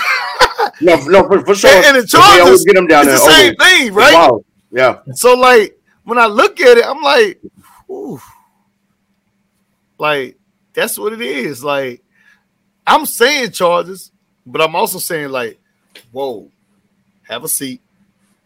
Let's see what five hundred million dollar man, although it's not all five hundred million dollar man, Patrick Mahomes does to get past the AFC West, but he's the highest paid quarterback in the But yeah, they they got to they got a draft right though. Like it's we we can. Woo, Yeah. woo. And, and I, I, I, I, Raylan, I know you, brought- you either you listen to this now or you're about to listen to this when, when it comes out, but um, yes, 15 is still the best quarterback in the division. That's that's not the debate. That's, that's true. Can can you can you still can you still do what you can do when the records of records aren't there? Um, you know, I think you know obviously they, they I mean we'll see what Juju Smith uh, does. We'll we'll see. Um, you know, but I still think they still need to draft another lineman, in my opinion. So maybe they get Zion Johnson out of uh, Boston College or. Um, you know, somebody we'll, we'll, we'll see what happens, but they they still they still got to build around him. It's not something where it's going to be him and, and, and Kelce going all over the field like that. That's not happening. But go go go ahead, prime time. Hey, look. So basically, what I was saying is because I wanted you to talk, get it out of the way. Mhm. Like Andy Reid's offense is built around skilled and fast players. I'm Juju Schuster's nowhere near Tyreek Hill. No, he is slow. He's not even nowhere near Deshaun Watson back in, in Philly. You know when he was fast. You know, so he likes those skilled. He ain't even Darren Sproles. You know, so I'm saying like Andy Reid likes really, really fast guys. Even when he first got to Kansas City, was it what was it? Uh, the running back was, was, was, was Jamaal Charles still there? No. Oh, now now it's Davis. Now it's Davis. Yeah, yeah. So he was even fast. So like, like he likes those skill plays. He he's not really in the business of getting a bulky physical guy to do anything. So now you bring in Juju Schuster. I'm not saying he's physical, but he's nowhere near fast as any of those receivers No. that Tem- that Kansas City, excuse me, not Tampa Bay, but Kansas City's had for the past few years. And now you're asking him to play a whole different role. My question is, what type of role is Andy Reid playing unless Aunt Eric Bieniemy is calling the shots? I don't know. But go ahead, Jerry. Give me your raw thoughts before I get get to another topic. Yeah, I think Kansas City needs to add a add a burner in this draft, and it wouldn't shock me if they went after Jameson Williams to add some more speed, Oh. so that it could be Jameson Williams, Mecole Hardman, and pl- probably playing Juju in the slot across from Ty- uh, Travis Kelce, because then you got two big body physical guys in the middle, two speedsters on the outside. It wouldn't shock me if that's what they do, but I, I'd be pissed. I would also Okay. be pissed. oh my god. Yeah, I, I I I don't want to think about that. And that that would happen, or even Skyy Moore too. Skyy Moore's another guy. Yeah. That's super, Yeah. yeah. Oh god. Yeah. Continue though. Oh lord. No. No, please don't. they're they're gonna have to add someone that's that's extremely fast, in my opinion, and then they're not gonna.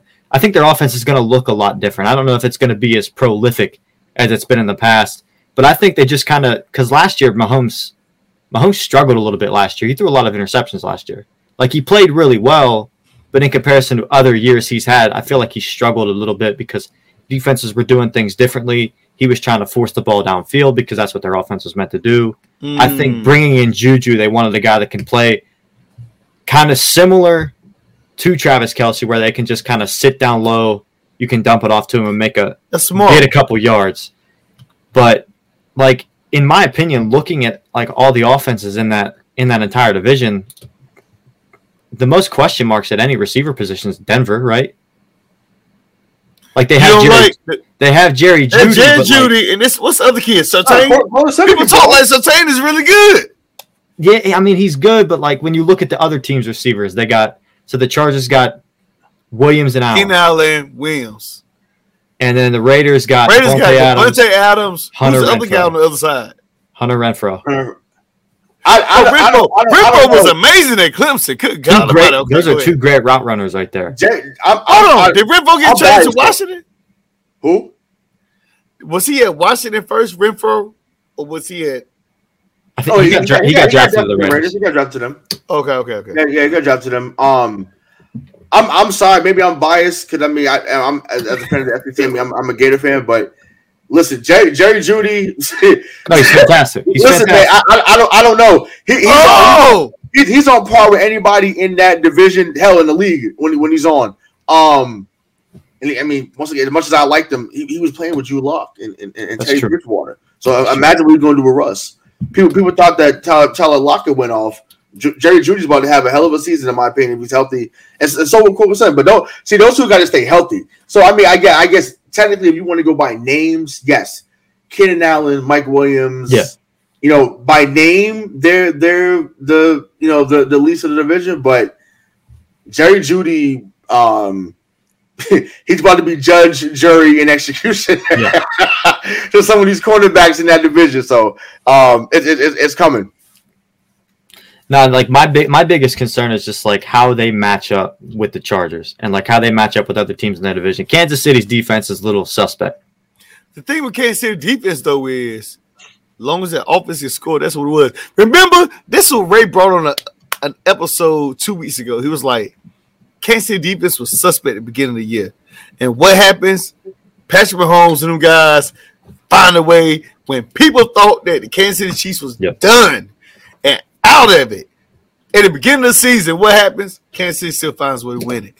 Not even off the principle of defense, but like the ability to win it with those stipulations on it, I guess.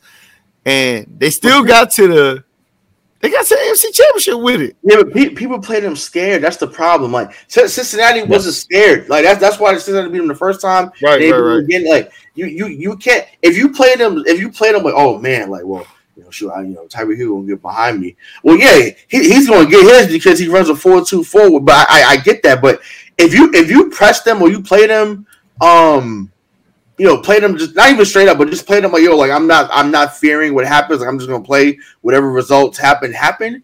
Then most times you usually stay within the games. It's the ones that you're, you're backing way off and you're giving him a free release. So of course, once again, Mahomes said it best. Yo, F it. So Tyree down there somewhere, Yep. and he was he just put the wrist and throw it down it's crazy, right? Yeah, you know what I'm saying? It's crazy. So now, now we don't have that now. So we we go, we gonna see because listen, people not worried about about. Uh, well, I think Pringle left too, but people not worried about Demarcus Robinson running down by somebody or um not worried about Juju Smith just running by somebody. You know what I'm saying? Like you know, that's it. We're, we're more worried about the TikTok dances than anything else that he's gonna do at Arrowhead. So it's like so there's a lot. Hey, of stuff by the way, he said I'm not doing them with TikTok. Please, Lying. no, He's no, no, capping. no. He's No, no, not he's lying. lying. He's tapped lying. on that. He's lying. He's lying. And, and listen, and you can rest assured if they say if they start the season like nine and two or whatever, you can rest assured he's going to be in there talking about, hey, baby, hey, baby. He- He's going to do a little dance. hey, look, I'm gonna do that dance. If Yeah, my he gonna do that dance, that- do that dance, so that he gonna do all that. You know, Juju won that beat. What? Juju won that beat. Like he he's gonna do that, and they're gonna be like, man, like I thought she was done with that. Like, no, you know, we winning. You know, Pat don't me dimes, and then it's gonna be like, damn, the Kansas City Chiefs finished ten to seven. you know what happened in the end of the year? Oh, because Juju Smith-Schuster wanted to be out here being wanted to be team mascot as opposed to being the next Dwayne Bowe for them or Henderson back in the day. You know what I'm saying? Let, let's let's let's let's let's go there. So I, I don't know, man, but um, we'll, we'll we'll see what happens. But I said this this division is gonna be crazy. Um, I, I'm excited to see how it unfolds because it, it never goes the way you envision, and it never does. Um, so we can think that Kansas City may run through it, or Denver, or whoever's going to run through it, or they may have the least opportunity. But Denver might turn out to be the most explosive, right? So you, you just you just Right. never know. It depends on who they draft. It depends on who ends up signing there, who gets released in training camp and comes over, and you're like, oh man, like I can't believe someone so let them go. So you know, as we know, one man's trash is another man's uh, treasure. So we'll, we'll we'll see what happens. You know, the, the team in that division that honestly scares me the most is because people don't talk about him as the Raiders because Derek Carr is a lot better than people give him credit for. Yeah. And now he's got two, like, I'd, I'd probably say Davante Adams is a top five route runner in the league. Hunter Renfrow is one of the best route runners in the league outside of maybe Cooper Kupp. Like, you put those two on the same offense with Darren Waller and a Josh McDaniels offense, that offense could be scary. Yep. You know all about Josh McDaniels, don't you, Ray? I, I, I can't stand Josh McDaniels though. Can't stand. him. Why? Oh, let's go. Let's go there. Let's go there right now. Raw thoughts. We got all night, baby. Let's yeah, can't, go, can't stand him. Can't stand him. Um, well, no, I, I'm not gonna bore these fans at 12 o'clock about that. That was the case, but no, uh, no, but no. Um, he, I think to me, he was just a very predictable play caller, and maybe part of it was because of how Bill wanted to run the offense, and you know, even though he was the play caller, Bill was still the guy that you know made all the decisions. You know, whether they installed new players on Wednesday or you know, do you want to throw a walkthrough on Friday and then you know game day on Sunday. Um, they just became very predictable. Like it would get to a third and twelve, and it's like, yo, like throw a screen or throw a, you know, throw throw a throw a, throw a dig route, throw throw something. They they throwing a, a halfback toss, which is you know one of the first plays you learn on Madden. A halfback toss to either to the left or to the right for two yards. That was fourth Wow. down. Now it's now it's fourth and ten on the thirty-one yard line, and you're punting because it's about field position. Man, forget all that. I, I now clearly, clearly, maybe maybe he wasn't the the, the, the setback in New England because clearly he's being aggressive. He told Mark Davis, he's like, look, go get Davante, go get like he's he's brought mad Patriots over there too. Like Brandon Bolden's over there. Yes. Um, you know Dave Ziegler, who's been- who was um I think part of the front office over there. So they they're bringing a lot of New England people over there. So um, Raider fans, you're welcome. You know y'all been crying about you know the the tuck rule for the last you know twenty some odd years. So um, even though you made the Super Bowl the next year and got beat by three touchdowns, but you know that's neither here or there. Um, but yeah, Josh McDaniels, like I said, in New England, I can understand him. But hey, Raiders fans, Raider Nation, Raiders. Well, Uh, deal, deal with that. Congratulations, and you know, good, good, good riddance, uh, Josh McDaniels. So with that being said, shout out to um guys, follow everybody that's listening. Follow Raw Mind Sports on Instagram and click the link in the bio. Take a survey by the students who interviewed me earlier this week from North Edgecombe High School. And they want to be able to uh, hear thoughts about sports and all that stuff. And that's one thing again. Shout out to All Star Sports ACCS. Get them a call at 252 231 0238 or visit them at the website All Star Sports ACCS.com. Use the promo code Raw Mind. Use promo code Raw Mind, and you get a 15% discount on all sports apparel. They got the Patriots in there. They have Pittsburgh in there. They have the LA Chargers. They have the Las Vegas Raiders. She literally has everything in that shop. So, and, and I'm gonna let y'all go ahead. So, uh, here go the net. Here's go the next one, cause I think y'all been waving this thing entire time before we get into something else. what do the Lakers do?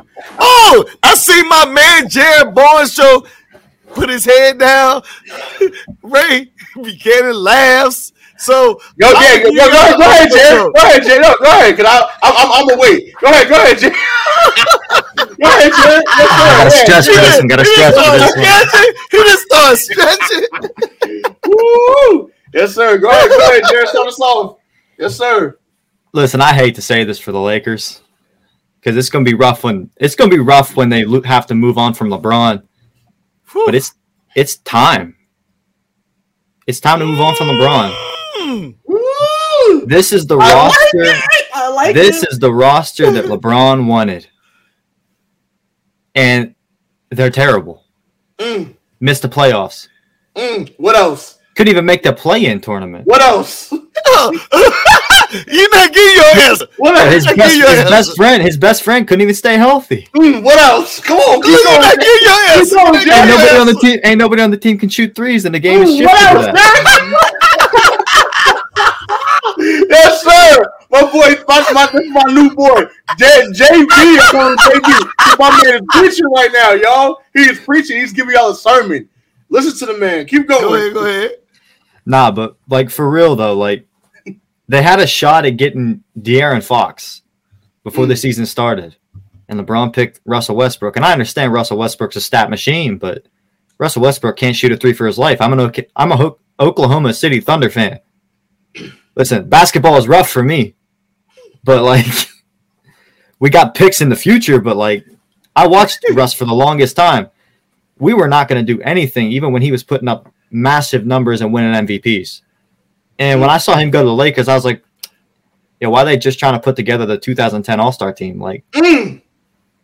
Mm. I don't, I don't necessarily know if LeBron thought this roster was going to be All Star caliber, but it's it's just time to move on because like this, like it's just it's too much. Like LeBron at that point has pretty much more or less like the guys that he would have had three years ago for the AD trade. I was never a fan of the AD trade, but technically they won a they won a ring, so it worked out. Mm.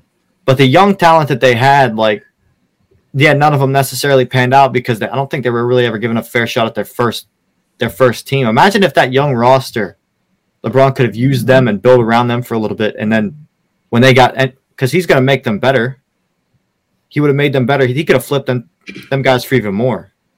And I, I just think it's time to move on from LeBron and cut your losses while you have it, and go go after somebody young. Mm. Go after another All Star. Mm. woo. Go, go ahead, prime time. Go ahead. It's, it's, it's your it's your show, your time. Go ahead. Oh, so you want me to go right now? Yeah, you want me to go right now, dude? Yeah. Because if I go, it's gonna be raw thoughts. Raw thoughts on the way. So this is where I'm going at, man. Woo, I, oh, this this is beautiful. Go ahead, Ray. Cause I gotta go. I gotta. I gotta. I gotta, Oh, there- I gotta finish up something. you see how we do me, Monica? Okay, man. Hold on. Okay, my head. no, l- listen, man. I I I I'm- I I done made a lot of jokes. Um, but this is a moment to say, even to the other Ray, to you too. Um, you know, you know, Mr. Jones, prime time. Uh, I I I, told you. Because when, when when when you when we when you had the three of us, two of us on earlier, and you was like, man, you know, or y'all, you and Ray was like, man, give it time, you know, he'll he'll catch Ah. fire here. And I'm like, nah, like you can see, bro, like the writing's on the wall. Like the chemistry is not there, the talent level, most of all, is not there, and then they weren't deep enough to withstand the injuries that end up happening, right? So listen, we know we know AD is Mr. Glass. You know, like we, we- know that he was Mr. Glass in New Orleans. You know, he was Mr. Glass even Ah. when they won the championship. Um, but once again, like you said, uh, Jared, like because they won, it was just the, the, the traders being ended up being uh, justified. But at the end of the day, listen, looking at looking at the on the looking at if you go to basketball reference, you'll see like, oh man, you know, he averaged Russ averaged 18, 7, and 7. Uh, that's that's that's not bad. And it's not. It's not it's not bad at all. Seven rebounds, seven assists for a guard is is phenomenal. How many Um, turnovers? and to, to his credit, though, I mean, except for last night against the Warriors, the man essentially played in every game. So I, I- that that he, he's a workhorse in that regard. He's going to show up to work. So that that I can't knock about Russ. However, he was he just simply was not the right fit, and that's okay.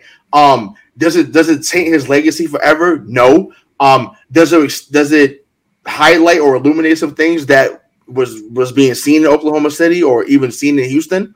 Um, absolutely. And once again, the Lakers fans are not going to be patient. They're the 17 time world champions, just like the Celtics. They're not going to be patient about what is going on. They want to win that product on, on the court.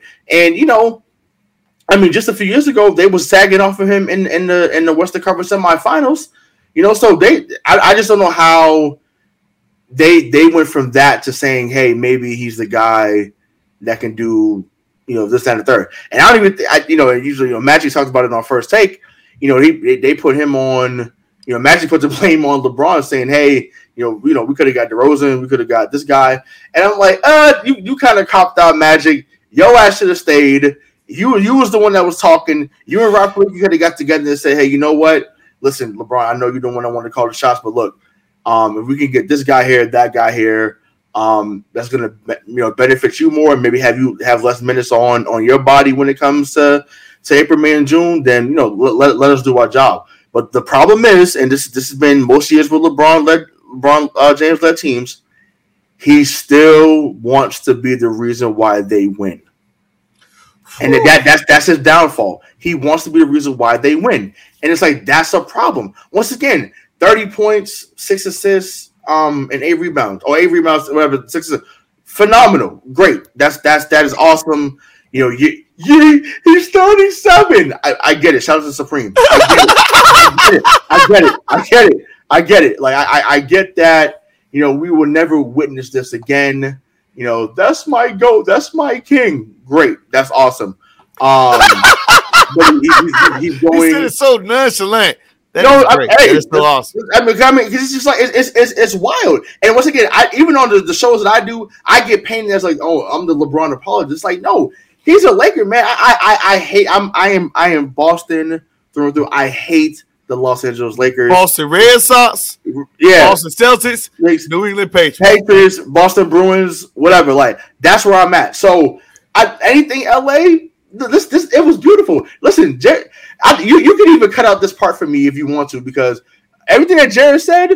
That's all you need. That's all you need to hear. I'm just I'm just supplementing what Jared said. Jared gave us a sermon for three minutes here about why Russell Westbrook is no longer the guy, and that LeBron, you know, may, may needs to fade off into that into Rodeo Drive. So you can cut out this part. Ah. I'm, I'm- I'm just saying, you know, make, make another Space Jam, make another train wreck, whatever you want to do. Um, I do love the shoes though. I, I got me, I got me a pair of them over, here and, and behind me.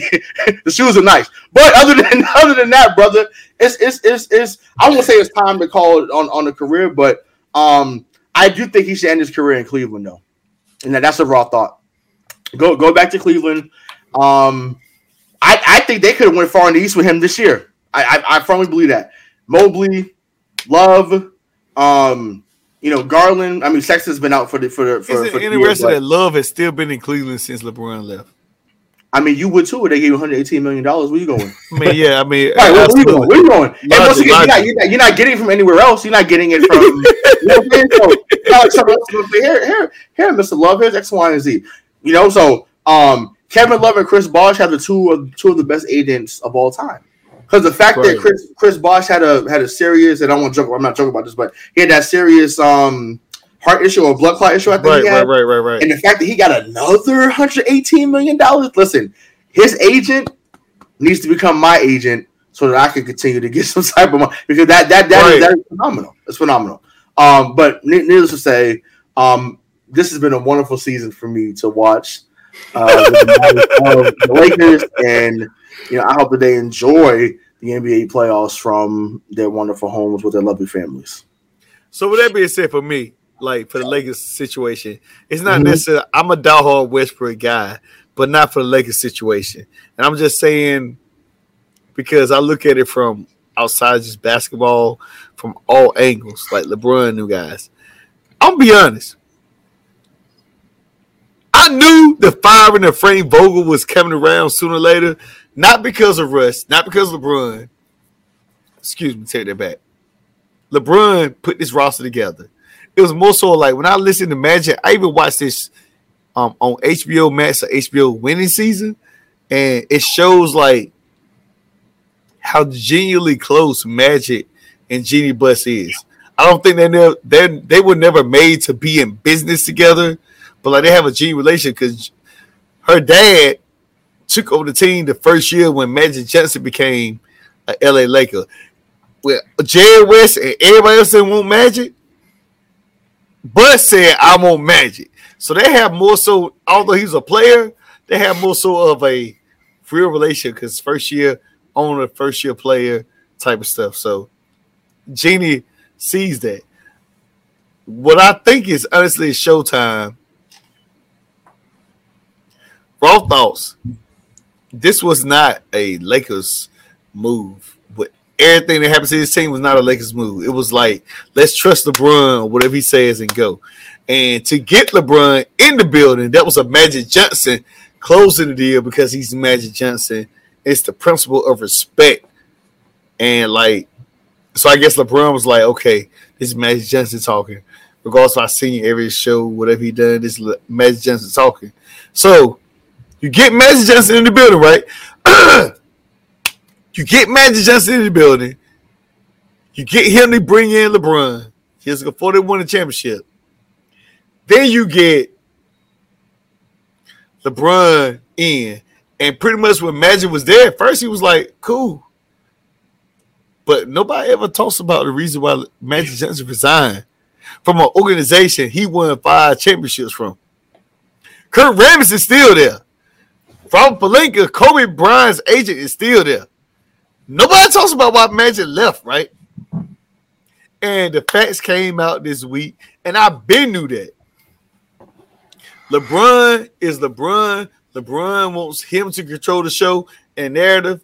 And the crazy part is about his raw thoughts. LeBron can probably control. I don't. Is it thirty-one teams or thirty-two teams in the NBA? No, it's, it's thirty. Yeah, thirty. Thirty. He controlled twenty-nine. The Lakers are like, we're gonna sell tickets with or without you. That's really the only team that can say we can sell tickets with or without you. He wasn't controlling Miami though. No, no, I mean no, I mean he didn't. So I, I, I was I lived out there. I, am telling you, like Pat Riley is, is the man. He, he is the guy out there. He's the Godfather. And one more person too. I'm gonna say this to you, raw thoughts. Udonis Haslem, because apparently he's still there. He's taking them cheap contracts, and people love him in Miami. So No, I mean, ain't he- no he- way I'm gonna sit there forever. He he he, he, he listen. He's Dade County born and raised. Shout, shout out to the shout out to the shout out to Carol City. shout out to Inspire. you know that, that's my, my former students out there. Shout out what what what's going on, y'all. So yeah, that that's that's that's what it is. But um, yeah, man, keep keep going though. Give, give me give me your therapy session. I'm, I'm here for you. Oh no, I ain't no therapy session. it's gonna be raw. Yeah. so look, the Westbrook situation, that was LeBron bringing them in. Trust me, the Lakers wouldn't have took LeBron, they wouldn't have took Westbrook if it weren't for LeBron and giving the check more. Now he gets there. LeBron likes those guys, and people don't understand. Like LeBron likes those guys who can play there, play on the road, play off the wing. I still control the, des- destination. Regardless whether we like Russell Westbrook or not, he's a guy that needs ball in his hand. Not saying he has to shoot the ball. Not saying he take a lot of jump shots, but he needs the ball in his hand. But if you're trying to put Russell Westbrook on the island, I'm gonna do my thing. LeBron, I'm here. I'm LeBron. I'm gonna do my thing. I'm gonna kick out to you. That's not gonna work. That never has worked. LeBron, because Westbrook is not a jump shooter. So that was already a eh, eh, eh. Now this is the real thing right here, and I'm gonna throw it to y'all real quick before I um go into anything else. Russell Westbrook still has a $47 million contract he has to opt into. Mm. As a man, good, bad player or not, me, Ryan Jones, is opted in. That, that money takes care of my family. Now, if he opts into this 47 million, they can stuck with him next year. This the next part. Mm. Ain't nobody gonna trade for Russell Westbrook for 47 million, so they stuck with him. Now it's forced to move some other people around because as a man, unless you can easily say, I'm gonna cut Russell Westbrook. Russell Russell Westbrook wins. You cut me, I'm gonna get my 47 million. You trade me, I'm gonna get my 47 million elsewhere. So now the Lakers are stuck between the rock and the hard place because right now the level of play that Russell Westbrook had the entire season, ain't nobody gonna want Russell Westbrook one player for 47 million and you gotta get rid of three, four players. Ain't no way that's gonna happen. That's logic, that's common sense. As a if I'm trading for Russell Westbrook right now, as a diehard fan, you say, I want you to get Russell Westbrook 47 million, you keep him. I'm gonna find me another player. I'll wait till that contract over with and get him for cheaper. So that's a GM and an owner talking. It's no way you can say gonna get him 47 million and get rid of everybody else. It ain't happening. So the Lakers are literally stuck with Russell Westbrook because I don't doubt, I doubt Russell Westbrook says I'm not, and he'll be crazy if he don't to opt out of 47 million. Ain't no way it's gonna happen. Now you gotta say, okay, that part. The only way this works for the Lakers is if Russell Westbrook plays great or amazing the first 20 games of next year, or he plays well by All Star. If he doesn't play well by All Star, Lakers gonna move other players. But one player that ain't gonna be moved, and I'll be if he does be moved 47 million, then they got off lucky. But if he moved off like that, that's what it is. Go ahead, um, Jared. Yeah, if I'm Russ, I'm not opting out of that either. Forty-seven million dollars is a lot of money. Forty-seven million is a lot of money. No, but they need to find a way to get him out of there, just if they want to be successful and if they want to keep. Because if I'm LeBron and he wants to opt in and take forty-seven, like I don't want to be there either. Because you know you're not going to be able to win again because they're not going to be able to have a bench. They're not going to have depth. They're going to be old. They're not going to be healthy. I mean, I know Ray probably loves it because that means Lakers are bad for another year, but nah, they got to find a way to move on from Russ before the season starts. They got to be able to get a roster in there before the season starts.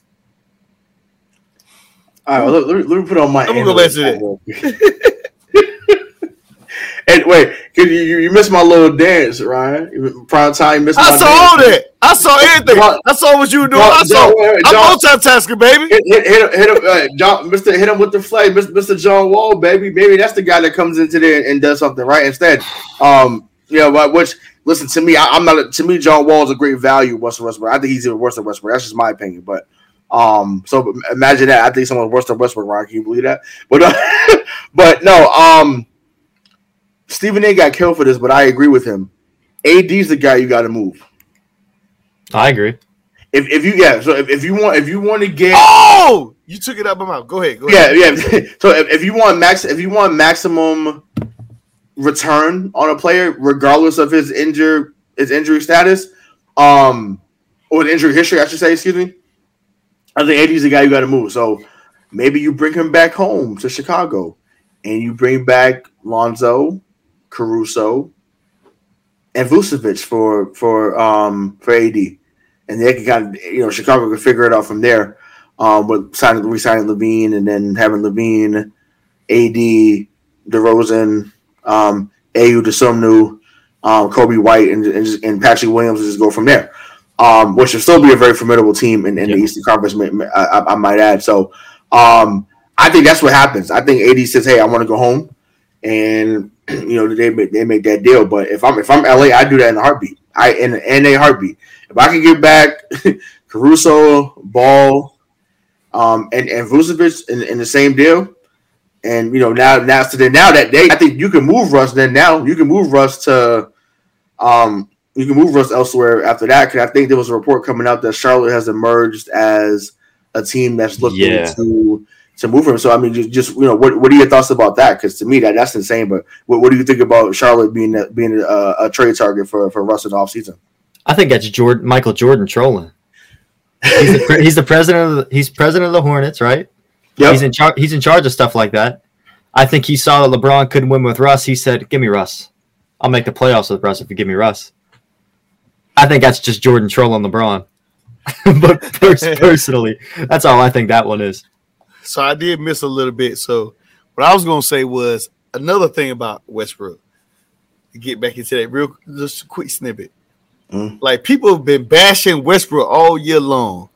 And regardless if we can help it or not, everybody been hurt. LeBron been out, AD been out, and even though he's been trash, at least he's been available. Yeah, But these guys ain't even been available. So what else say? Oh, LeBron, oh, Westbrook been available, but they ain't been winning no games. That roster won't set up for Westbrook to be taking over the team while LeBron sit out some games. Although LeBron did have some amazing games where he still scored 50 plus, and AD been out the whole year. They only played 21 games, get probably maybe 22. Well, I don't even know. But I'm just saying, Westbrook wasn't built for that. Westbrook's really coming into that Lakers team to be as a number two or number three. Not to say, oh my God, breaking news, AD's out for such and such. Oh my God, LeBron is out. like, and then when he takes all, and I'm gonna tell you now, what people don't understand when it comes to basketball terminology. As a coach, when you know LeBron and AD out, automatically it's a rough night for Westbrook before he even start. Reason why? Because most teams gonna say we're gonna make Westbrook shoot. No, LeBron is on the floor. No, AD is on the floor. If I'm a coach, I'm gonna strategize to make sure Westbrook don't beat me to the basket. So those games become horrible because you're expecting Westbrook to do everything to carry them to victory. Then when he don't, people look at him. Westbrook ain't this. Westbrook ain't that. And I'm not saying that on the box though, but when you ain't got those star players there, and they only been there for 21 games, yes, they should have won at least 15 of those 20 games while they were there. Mhm. It just won't it. But I'm just saying, like, you just can't just necessarily just point it on him. And I think that's where Westbrook real frustration comes from. Like, I've been available all year. Yeah, I play bad, but these guys ain't been around. They ain't getting no great. Ain't nobody talking about AD. Ain't nobody talking about LeBron. Everybody's pointing finger at Westbrook. Which Hey, that was LeBron's decision. LeBron's decision was to bring him there. So, and that's what people talking about E ESPN today. Are like, everything that's going on with Lakers, ain't nobody talking about LeBron. Ain't nobody talking about the decision he really made. That wasn't a Rob Pelinka decision to bring Westbrook in. If it was up to Rob Pelinka, Westbrook wouldn't have been there. Jeannie Buss just want the organization to win. So it's definitely not a not a uh what's the word for it? It wasn't an organizational decision. Right. That was was straight up. LeBron. So LeBron should be the one handling this. And that's another thought. Hold on a second. I think I got some comments over here. Oh, my man James Quavo. Hold on, hold on, hold on. Because we were talking about rest last night. They were talking about um they think about trading for us, which I doubt it. I ain't gonna lie. For me, raw thoughts as a biased person, if he in Charlotte, Brian Jones Sr., aka Prime Time, is on the way to Charlotte now. I bet. With- with- with- with- with- with- with your bo- with your box of Bojangles, with your box of yeah, yeah, Bojangles. and, and- and look, and by the way, Raw thoughts, I love the picnic fry. So with that being said, that's what it is. So, oh, No, he's, he's, he's, he's gonna be out. He's He's gonna be out. out, James. He's Yeah, gone. he's gone. He's gone. He's gone. He's gone. So, uh, but, see, but see, I'm I and I um my, my co-host uh, Aaron and said to me he was like, oh, he's like, I thought I thought Vogel was the guy, blah blah. And I'm like, yo, I said one, they won a championship with him, so let, let's let's not act like that didn't happen, right? 2 Mhm. he needs a rough, rugged type team, right? Um, when he when he was at his, his t- top of his game in Indiana, when they went to back to back conference finals, Whew. like they they was they was beating people up, not literally, but I mean they they was super physical. So Right. David West was a was a throwback player. Roy Hibbert, you know, the, you know, all them them guys from Georgetown are big and slow, except for Alonzo Mourning and Patrick Ewing. But you know, it's just like that. That he was he was that guy, right? So and then you, you had emerging Paul George. You know, you had a young George Hill. Um, Danny Granger was still good before he got hurt. Um, you know that team those couple years. So he needs that type of team to be successful. They even made some waves with him in Orlando. So to make it seem like it was all on Frank, once again, this always happens. Frank Vogel's out is the new David Blatt, right? Someone's got to be the scapegoat. You know, it can't it can't be number six, it can't be number twenty three. It it, it, ha- it has to be the coach because there's no way you can have that guy on the team and not get to a certain level. And I just to me it's it's uh, it's unbelievable. Um, but yeah, no. But the answer to that, yeah, James, sorry, like yeah, Frank Frank Vogel definitely will be gone. I don't I don't get the Doc Rivers rumors either. Like to me, he's not much better at this moment. Um, this is not 2008 or 2009. Um, to me, Doc's best coaching days are behind him, and that, that says a lot for me saying that because I've been I've been a Doc Rivers supporter, you know, for quite some time because of what he did for us in Boston. Um, but yeah, I think they just need they maybe need to go a different route. Like, um, you know, see if you get a guy like Monty Williams. Like, granted, Monty Williams not gonna leave Phoenix right now, but you know, just, just see see what see what you can get. Um, but yeah, Frank Frank Vogel, Doc Rivers, like those guys aren't aren't the answer. Um, you know, and I'm like, and, it, I said Jason Kidd ain't coming back either. So um, I, I don't know, but they're they're definitely in trouble. like Jimmy Butler said a few years ago, he was a bit premature, but he he wasn't wrong. The Lakers are definitely in trouble, and you know, without trading one of those three guys, um, obviously you have, you have to trade LeBron. Um, but I, I think that you know if they trade AD, I think they can get the best because I think you set the way for this. I think if they trade to Chicago and get back Vucevic, um, you know Lonzo and Caruso, or one of those, or Patrick Williams, one one that one of that combination, um, or even like a Coby White to help out the bench. Like I think that would be great. And then you can trade Russ to somewhere in the East. It doesn't have to be Charlotte; it could be somewhere else. But But 47 million. Are you trading him 47 million just to sell tickets? Or you trading him with 47 million just to I mean, that, that's, that's, that's what that's what that's what Washington did. Washington did that. Washington ain't everybody though. Think about it. Let's think about it. They had 41 million, right? And the Lakers literally said, sources, ESPN, they were trying to trade Russell Westbrook everywhere this year off a 44 million contract. Excuse me. Everybody said no. That was before All Star break. So you think that's still gonna happen? Well, because somehow, some way, I just feel like when the, when the, the premier franchises start asking other teams, like somehow, some way, I feel like either Adam Silver or someone calls in and says, "Look, just do them a favor and get certain certain players back." Like you know, Oh, I like that. That- look, that- that- the that- that Knicks- happens. That definitely the Knicks denied it. The Knicks denied it last year. Now Please. it's, what That- that- that overpriced. That definitely happens. Hell yeah. All right, so And I, I got I got another raw thought before you move on to the next thing. Um, and because this is unrelated, but I, I I I put I put some money on that Zion Williamson's a New York Knicks by by August. hey, look, timeout, timeout. That ain't even the raw thought. Timeout. I'm about to say, Jay, I'm gonna hit you with this. My dad just talked to me about this about two hours ago. Yep. Zion Wilson gonna be a knickerbocker. And he was telling me that literally. I'm like, I know. Yeah, he- he said I don't think K gonna be in the Knicks. So you're all right. I, I got you. All right, so before I go to the, the rest of LeBron questions before we end the show, I have what I call raw mind, raw thoughts, random time, and fan time. So here we go. The, the fan time is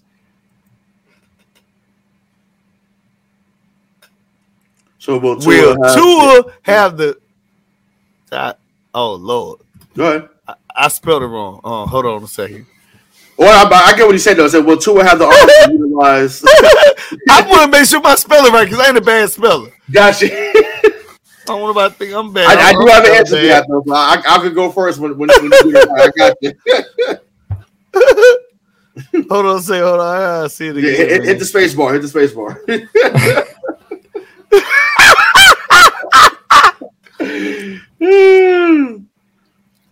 hey, this is this is a podcast. We we All right. not in class. We not in class. All right, here we go. Yeah, no, you ain't gonna get me like that. oh no! So yeah, I'll, That's I'll go first. question of the day. Yeah. Um. So to to the fan that asked that, um, no, um, you know, th- th- he's not going to throw anything deep. Like they're not going to throw any any um any go routes with with those guys, right?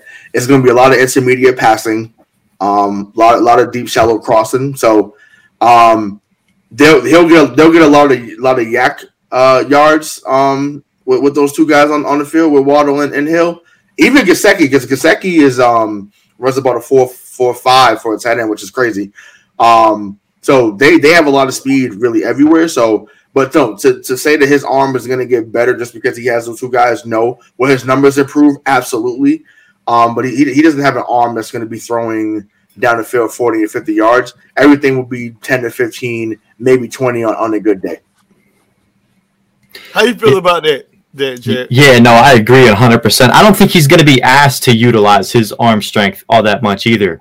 I think Mike McDaniel is going to want to play it safe with him because he's got two receivers on the outside that are just burners that are going to be able to they're going to they can create space for themselves. So as long as you can just put the ball in their hands, those two are going to make plays in Jaylen Waddle and Tyreek Hill.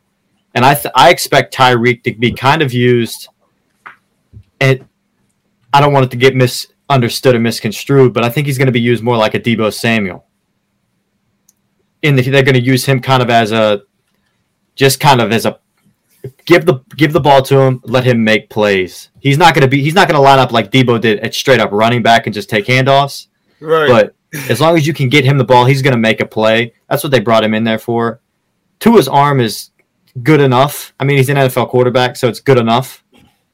Uh, he's extremely accurate. So I, it, just like you know, what he said, I think it's going to be a lot of intermediate stuff, just like was already said. So All right, so we're gonna go to the next topic. With that being said, um, we're gonna go to.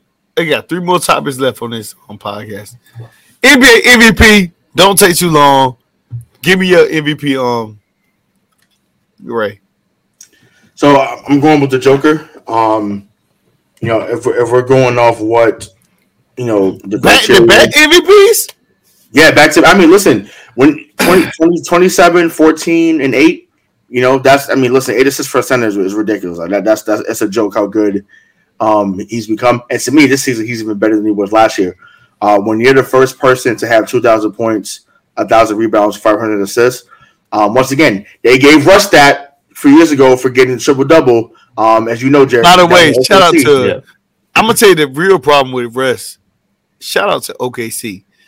You know what they said? They said, you know what? You've been here, you stay loyal. We're gonna give you all this money and we're gonna see you off. Shout out to Sam Presti for making those deals happen. Go ahead. yeah, yeah, that, yeah, right. Yeah, exactly. Shout out to the agent too, right? Um, yeah, yeah. yeah, definitely out there stealing money. But um, no, but listen, um, yeah, but yeah, Jokic has been nothing short of amazing. And once again, no Murray, no Michael Porter Jr. Um, Aaron Gordon picks and chooses what day he wants to be a decent starter. Um, so I, I, just think with that being said, when you when you have the first person in NBA history to go 2,000, 1,500, um, and he literally shows up every night, you know, with, with, a, with a dad bod.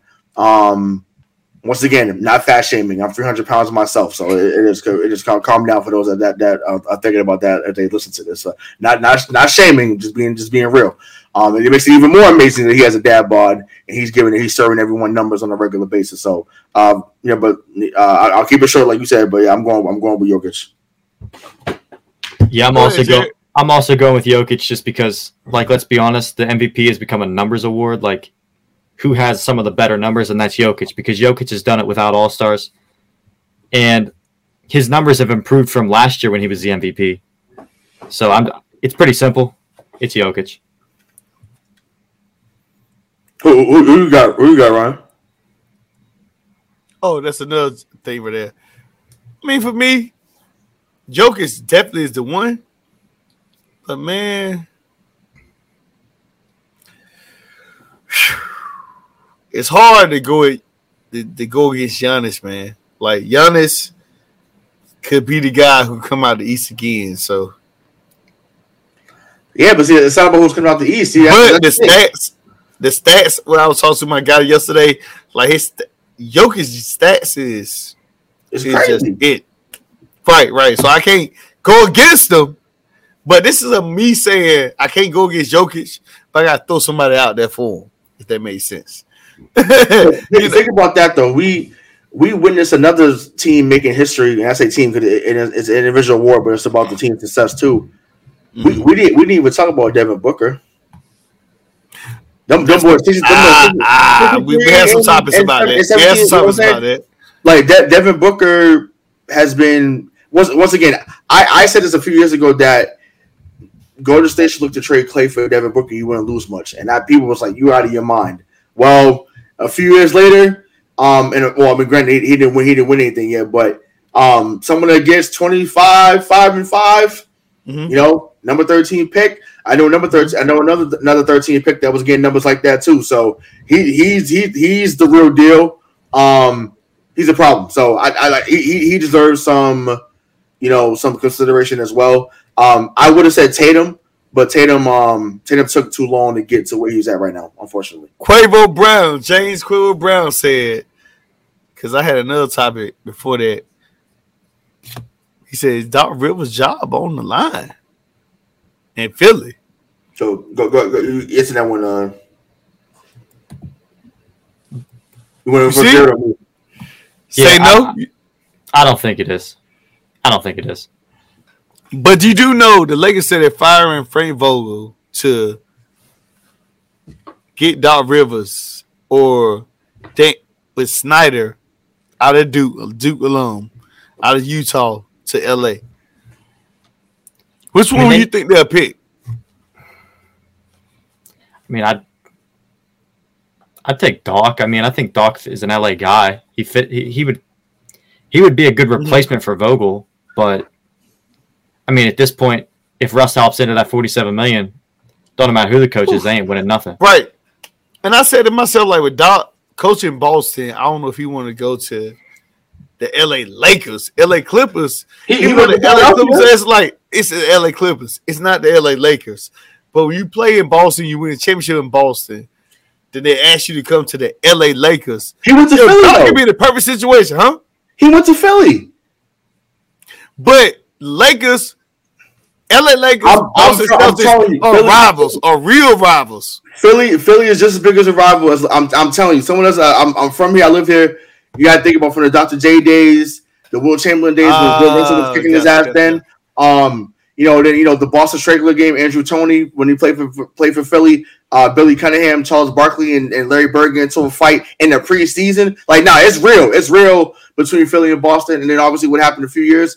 Then again, we can't. We should have considered. We, we should have considered a rivalry because every time we've played them in the playoffs, really the last forty years, we've beaten them every time. No matter who's been on the roster, no matter how many MVPs they've had on their team, um, we've we've always gotten the job done. Just saying. But that's that's that's a whole other thing. But yeah, if he went to Philly, he'll go to LA. Um, but to answer the question, no, it shouldn't be on the line. Could he talk to them Philly management about leaving potentially? Who knows? Um, he knows Daryl Morey well because Daryl Morey was actually an assistant GM in Boston uh, to Danny Ainge back in the day before he ended up going to Houston. So um, there there is history there, which is why I think that that's how that job got. Uh, you know, the job was you know really afforded to him or given to him, so so to speak. But he he he should. I I don't I don't think there's no loyalty in that regard that he'll just go to L.A. Um, that would make the rivalry even better because you know if he's going there and he comes into Boston and they're both doing well. Oh, that that would be Hey. that would be phenomenal. All right. So with that being said, hold on a second. Um, because I know we had some MVP, some other questions. Me and you'll talk about it, Ray. Um, Jared, man, you know I know you've been a busy guy. You got some other engagements, so uh, like tell everybody where you from, where you at, what if all of you, all that good stuff. For me and Ray finish up. Yeah. Um, yeah, so I'm on Instagram and uh, I'm on TikTok. I'm trying to do the TikTok. I don't get the. I don't- I'm I'm younger and I don't understand TikTok at all. But I'm on Instagram and YouTube at the Jared Barnes Show, and uh, you can catch me there. I got the li- I got the Tap In live show Monday, Wednesday, Friday. But yeah, I'm a Florida guy, born and raised in Pittsburgh though. Oh, But- what, what, what part of Florida? Uh, Pensacola. Okay, Yeah. okay. You from where Roman Reigns is at? They had, they had the table. The table. Acknowledge me. Acknowledge Acknowledge me. me. I love it. I love it. I love it. That's great. Hey man, have a great night, man. Hey, Look, thanks for thanks for having me. On. So on. next time you come up, we're gonna do a uh what we call a reel together, and it's well we'll, we'll talk about it later. Hey, you right, take bro. care of yourself, man. hey, thanks for having me on. I appreciate it. No problem. Ray, let's go, man. Let's go. So uh NBA MVP. You already gave the MVP. All right, this is the next one right here. You ready? LeBron says who he wants to play with. Mm-hmm. He said uh his son, of course, that's number one. He said a guy, I shoot better than myself. Steph Curry. How do you feel about that? And give me your raw thoughts on that and what what, what does that take you? So the the trolling the trolling side of me says this is why people say that he'll never be Jordan. Um, you- you- you you would you would have never heard You was would- tell me what you feel about that. no I'm I because no I'm saying just the, trolling side the viewers, not you. I'm Oh, the oh, viewers. good. 'Cause Get- it's- leave your comments, viewers. Leave your comments. Yeah, leave the comments. I just think to me, you would have never heard Michael say, "Man, I want to go play with Reggie Miller," or "I want to go play with Patrick Mm. Ewing," or you know, "I want to go play with you know whatever player." Right? Because you know, in people's minds, Mike played with just plumbers and electricians and you know and janitors, right? So he didn't play against anybody. You know, only only only for a few seasons. But um, all jokes aside, 'cause I was being funny on that. I just think well, yeah, hell yeah. Why wouldn't you want to play with Steph Curry, right? Like he, he is the greatest shooter this this game has ever seen, um, and it's not really close. you know, I, I know there's people, there's people on here that will bring up, you know, Reggie and Ray, and you know, Dra- um, Drazen Petrovic that played in New Jersey for a little while, Dale Ellis who played back in the day. Um, all those guys are great shooters. None of those compare or pale in comparison to what uh, Steph Curry's been able to do. Um, he literally has changed the game forever. Um, and we we need to thank the ABA and NBA for merging in the mid '70s because without that merger, we don't Right. get the three point shots. We don't get guys that would be marksmen from three. So um, I, but I'm saying, I don't blame LeBron for saying that, but once again, I just think that's something that could have been kept behind closed doors. Um, Right. Once again, I know that he doesn't give, you know, he does, he doesn't care what anyone really has to say at this point in his career. Um, but it's not like it's going to happen where you know they're trading Jordan Poole, Clay, and somebody else for for LeBron for him to play and go to State like that. That's not happening, um, or, or, or vice versa. So Um, yeah, but I, think I think there's people that already that really didn't want to hand over that title to him anyways as being the goat are gonna harp on this and say, well, this is probably why he he'll never be compared to or shouldn't be Jordan, um, or be ahead of Jordan, I should say, um, even though he's already passed him in total points. um, you know, it's just like it's, it's it's crazy. But yeah, once again, I get it, but I I, I think he should have kept that you know kept that to the chest. Don't don't don't don't put that out there like that, in my opinion. Raw thoughts for me, it's a vibe thing. This is the moment where it's a vibe thing because LeBron is about I'm ambitious. I gotta go. He's a Capricorn like me, so I get it. It's all about ambition, ambition, not in a bad way, not in not like not genuine, but it's about helping everybody around us. If I gotta be at the top and take all the blame, I'm cool with it. Like the Bruins Capricorn, he gets that. But Steph Curry, I told somebody else in the podcast, I'm like, Steph Curry is a fun guy. Like, if you see LeBron on sideline, he breaking down things that needs to happen. Win or lose, Steph Curry's like, hey, it is what it is. If it was smoking bud, smoking weed, whatever, it didn't matter. Like he's just happy. Like he's type of guy, win or lose, he's gonna be the same guy. Steph Curry, when he said, "Nah, I'm good." No offense, it's like I don't want to be in that vibe to where I gotta be pressured to make 50 shots or 20 shots in a game, you know, and here LeBron comes to the sideline because he realized the, reli- the, reli- mm-hmm. the reliability. reality of it is, is that LeBron is still the number one option. Even if he can't shoot as well as everybody else, it's like, okay, so I want to be in a situation where I can't feel good, be myself, and I can be pressured to do certain things. So we press it. That, that's, that's what you're gonna be doing next week on the couch, yawning. That's what you do. Ah, so so so Mm-hmm. so you don't want to be pressured to do certain things, right? Because if you're a guy who's shooting amazing, best shooter of all time, and you're just in your own zone, you're with Steve Kerr, and they're letting you be who you are.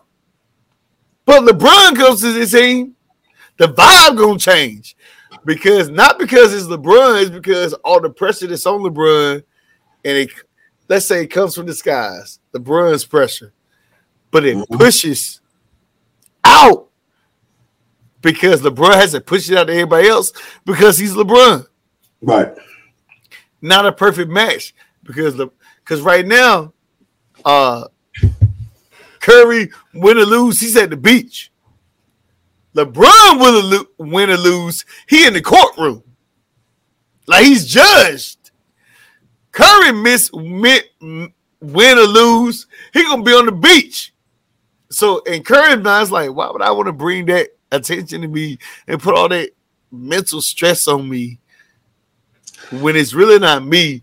People really after LeBron. I'm good with it. Yeah, but that, that's, that's not that's not that's not fair though. That's not fair. And the reason why I, mean, I, I guess it's not fair because I reason why I'm saying I know what you're saying. It's not fair, but I'm gonna tell you why the fairness and the unfairness comes in. Raw thoughts. People compare LeBron to Jordan. So when LeBron comes to your team, they expect Jordan like um greatness. Mhm. Steph Curry, although he's an amazing shooter, greatness, they're not comparing him to Jordan. So when you bring LeBron in, it's like it's Jordan, Jordan like greatness, and he has expectations. Don't get twisted. Steph Curry got expectations, but if he win or lose, if he don't even make it to the finals this year, ain't nobody gonna be mad at um Steph Curry. Like they're gonna be mad at LeBron not making the playoffs. But go ahead, Ray. The But- floor is yours now. this this this is his 13th season, right? Meaning uh, Steph Curry or 14th, no 13, yeah 13th. He came out in 09. Right. Um, he was number seven pick. You know, some people think he should have won one, maybe even you know two or three. But you know, the fact that Ricky Rubio and and Johnny Flynn Mm. um, were picked before him is is, is, is always blasphemous in my opinion. Um, But you know, once again, you know we, you know, we're you know drafts about projection, and those guys, I guess those guys were projected to be better than the step at the time. Right, right, right. Right, despite the crazy tournament run that he had in Davidson, but whatever. Um, needless to say, Steph Curry never came out saying that I'm chasing ghosts. I'm not. He, he didn't say I'm chasing the ghost.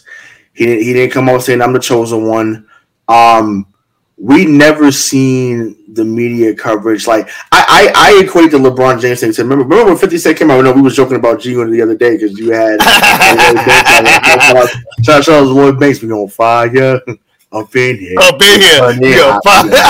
yeah, right. You know, so um, you know, I I remember, you know, that 50 Cent hype, that buzz was crazy in 02, right? And that's when LeBron was about to come out. You know, they played Mater Dei, they played um Oak Hill when you know when Melo was there at the same time before going to Syracuse.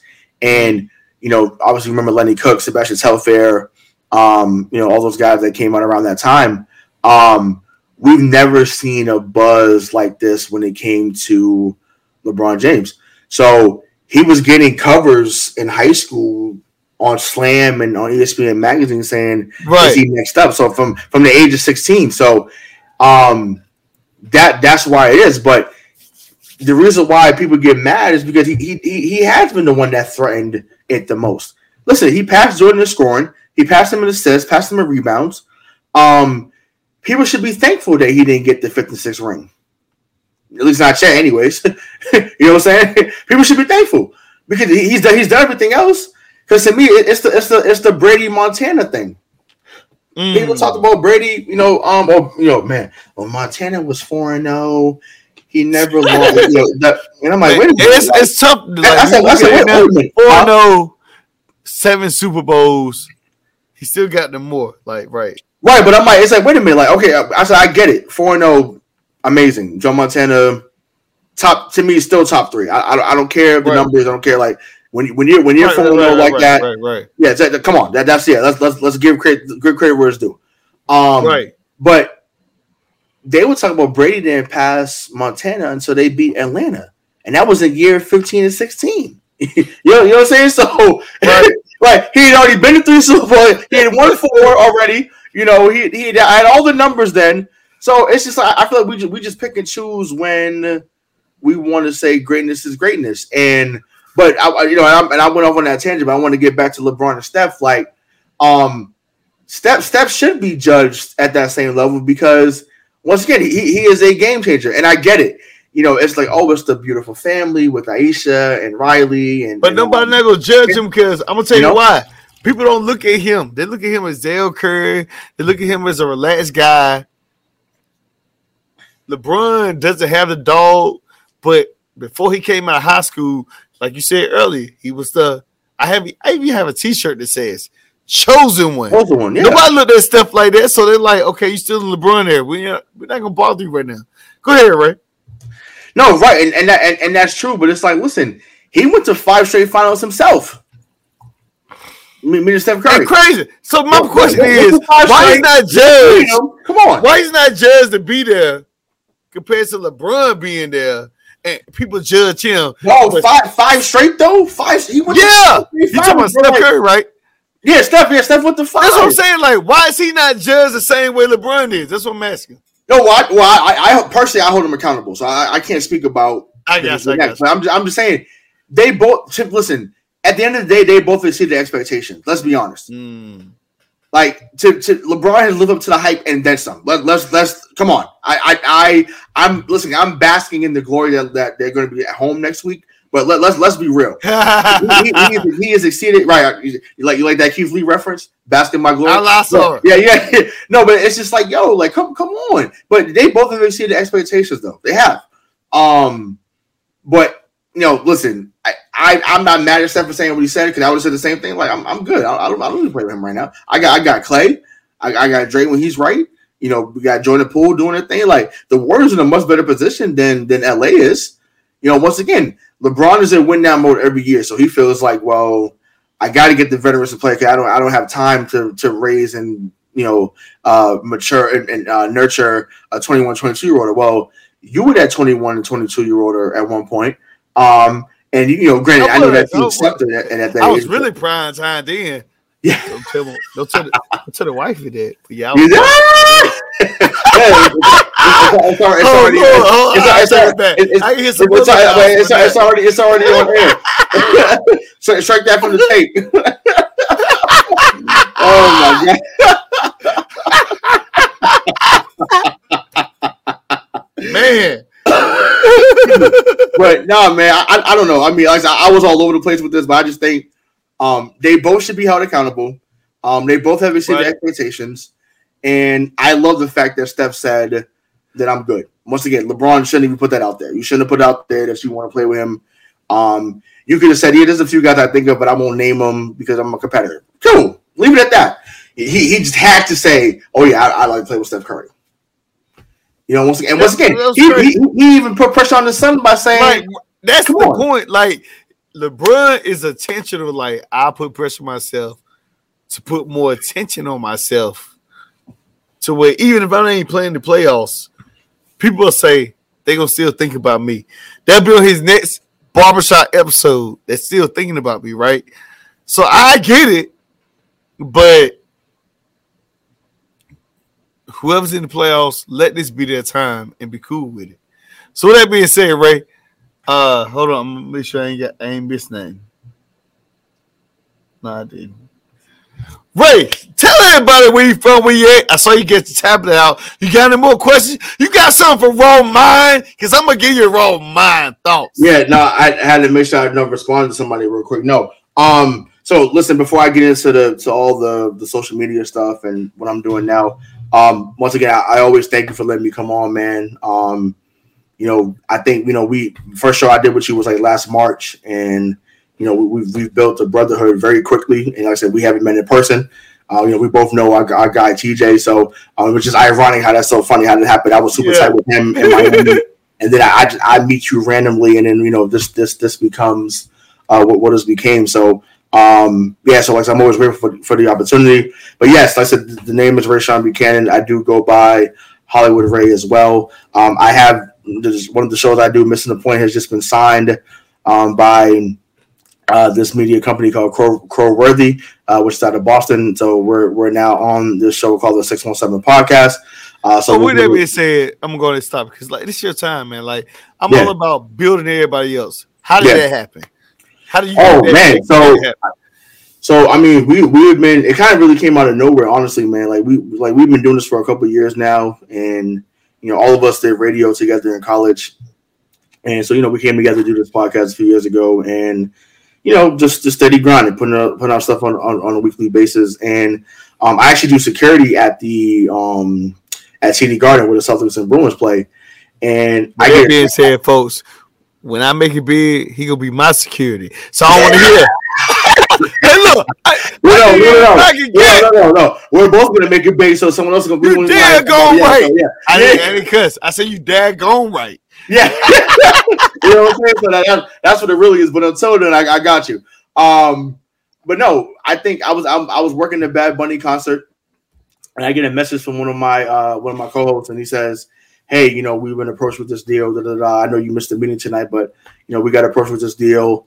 Um, you know, we're thinking about signing. You know, go ahead and take a look at it." So you know, we looked at the details whatever, and you know, kind of had a negotiating, uh, you know, times with them, and yeah, it it, it, it, it, it all moves pretty quickly. But yeah, I mean, someone believed in the talent, and like I said, I am I am super grateful for the opportunity. Um, just still, I'm, like I said, I'm still doing the other show. That's my sports. Like I'm still, you know, uh, excited about that. Uh, so excited about the growth that that show is making as well. So um, I'm just glad that someone sees the potential, and like I said, I hope that someone else sees the potential with uh, the other show as well. But um, I'm thankful to, to, to Crowworthy. I'm thankful to uh, the people over there that that chose to to take a chance, and um, you know the, the only way is up up from here. So uh, that being said, you know you, you can follow that page is is uh is you know the so the so the six one seven underscore. Um, you'll see a Oh, logo with the six. We seven on there. Huh? Someone made a comment. Yo, man, what the world break my brother Bray Lynn been at? So, so you y'all been live for two hours, and he just found out I'm heartbroken because he supposed to build this show.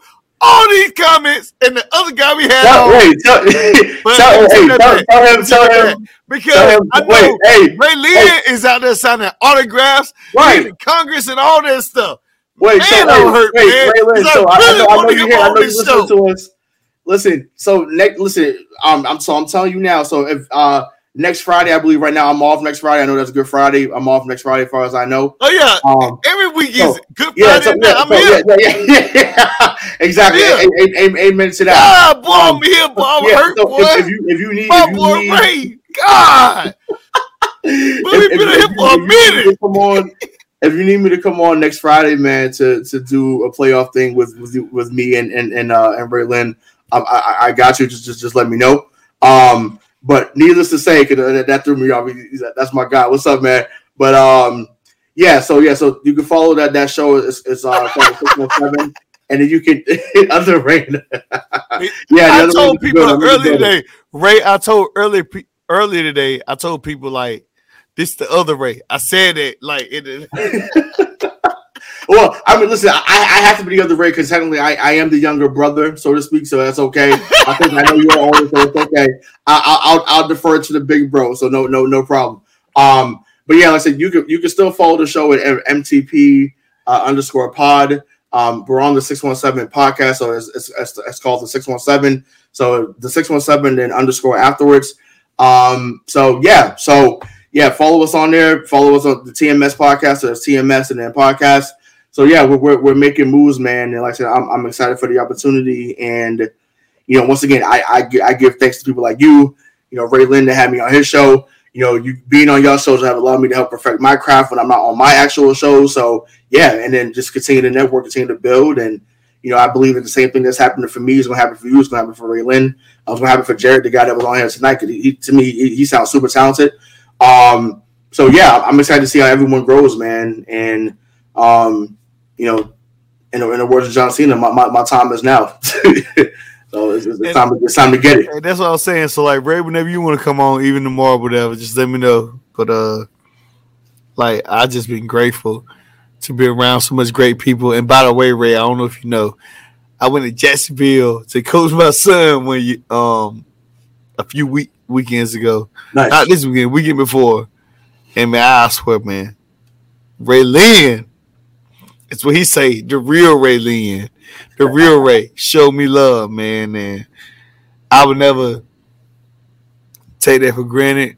And like, it's a lot of gratitude, and Yeah, Ray, Ray a beast. Like, though, I'm on it. He a beast. yeah, He a beast. I'm just. He- he- I gotta, I gotta wait. He, he told, he told, he told I'm just honored, man, because we had some raw thoughts Yeah, he, he told he told, he at, told at me the dinner table one night. But man, I swear, Yeah. like you can't No, find no, nobody yeah, better he- Ray. Yeah, you gotta come to North he real good. Carolina. His Yeah. name, I mean, just just for the principle of like, just to hang with us. Like, Yeah. I swear, the best time of my life, 2022. Sounds good. With that being said, you guys have a great night, great morning, great afternoon. Rough Thoughts is out. We had two hours and 36 seconds of Raw Mind. Eyes open and listen, this is Raw Mind Sports, another edition.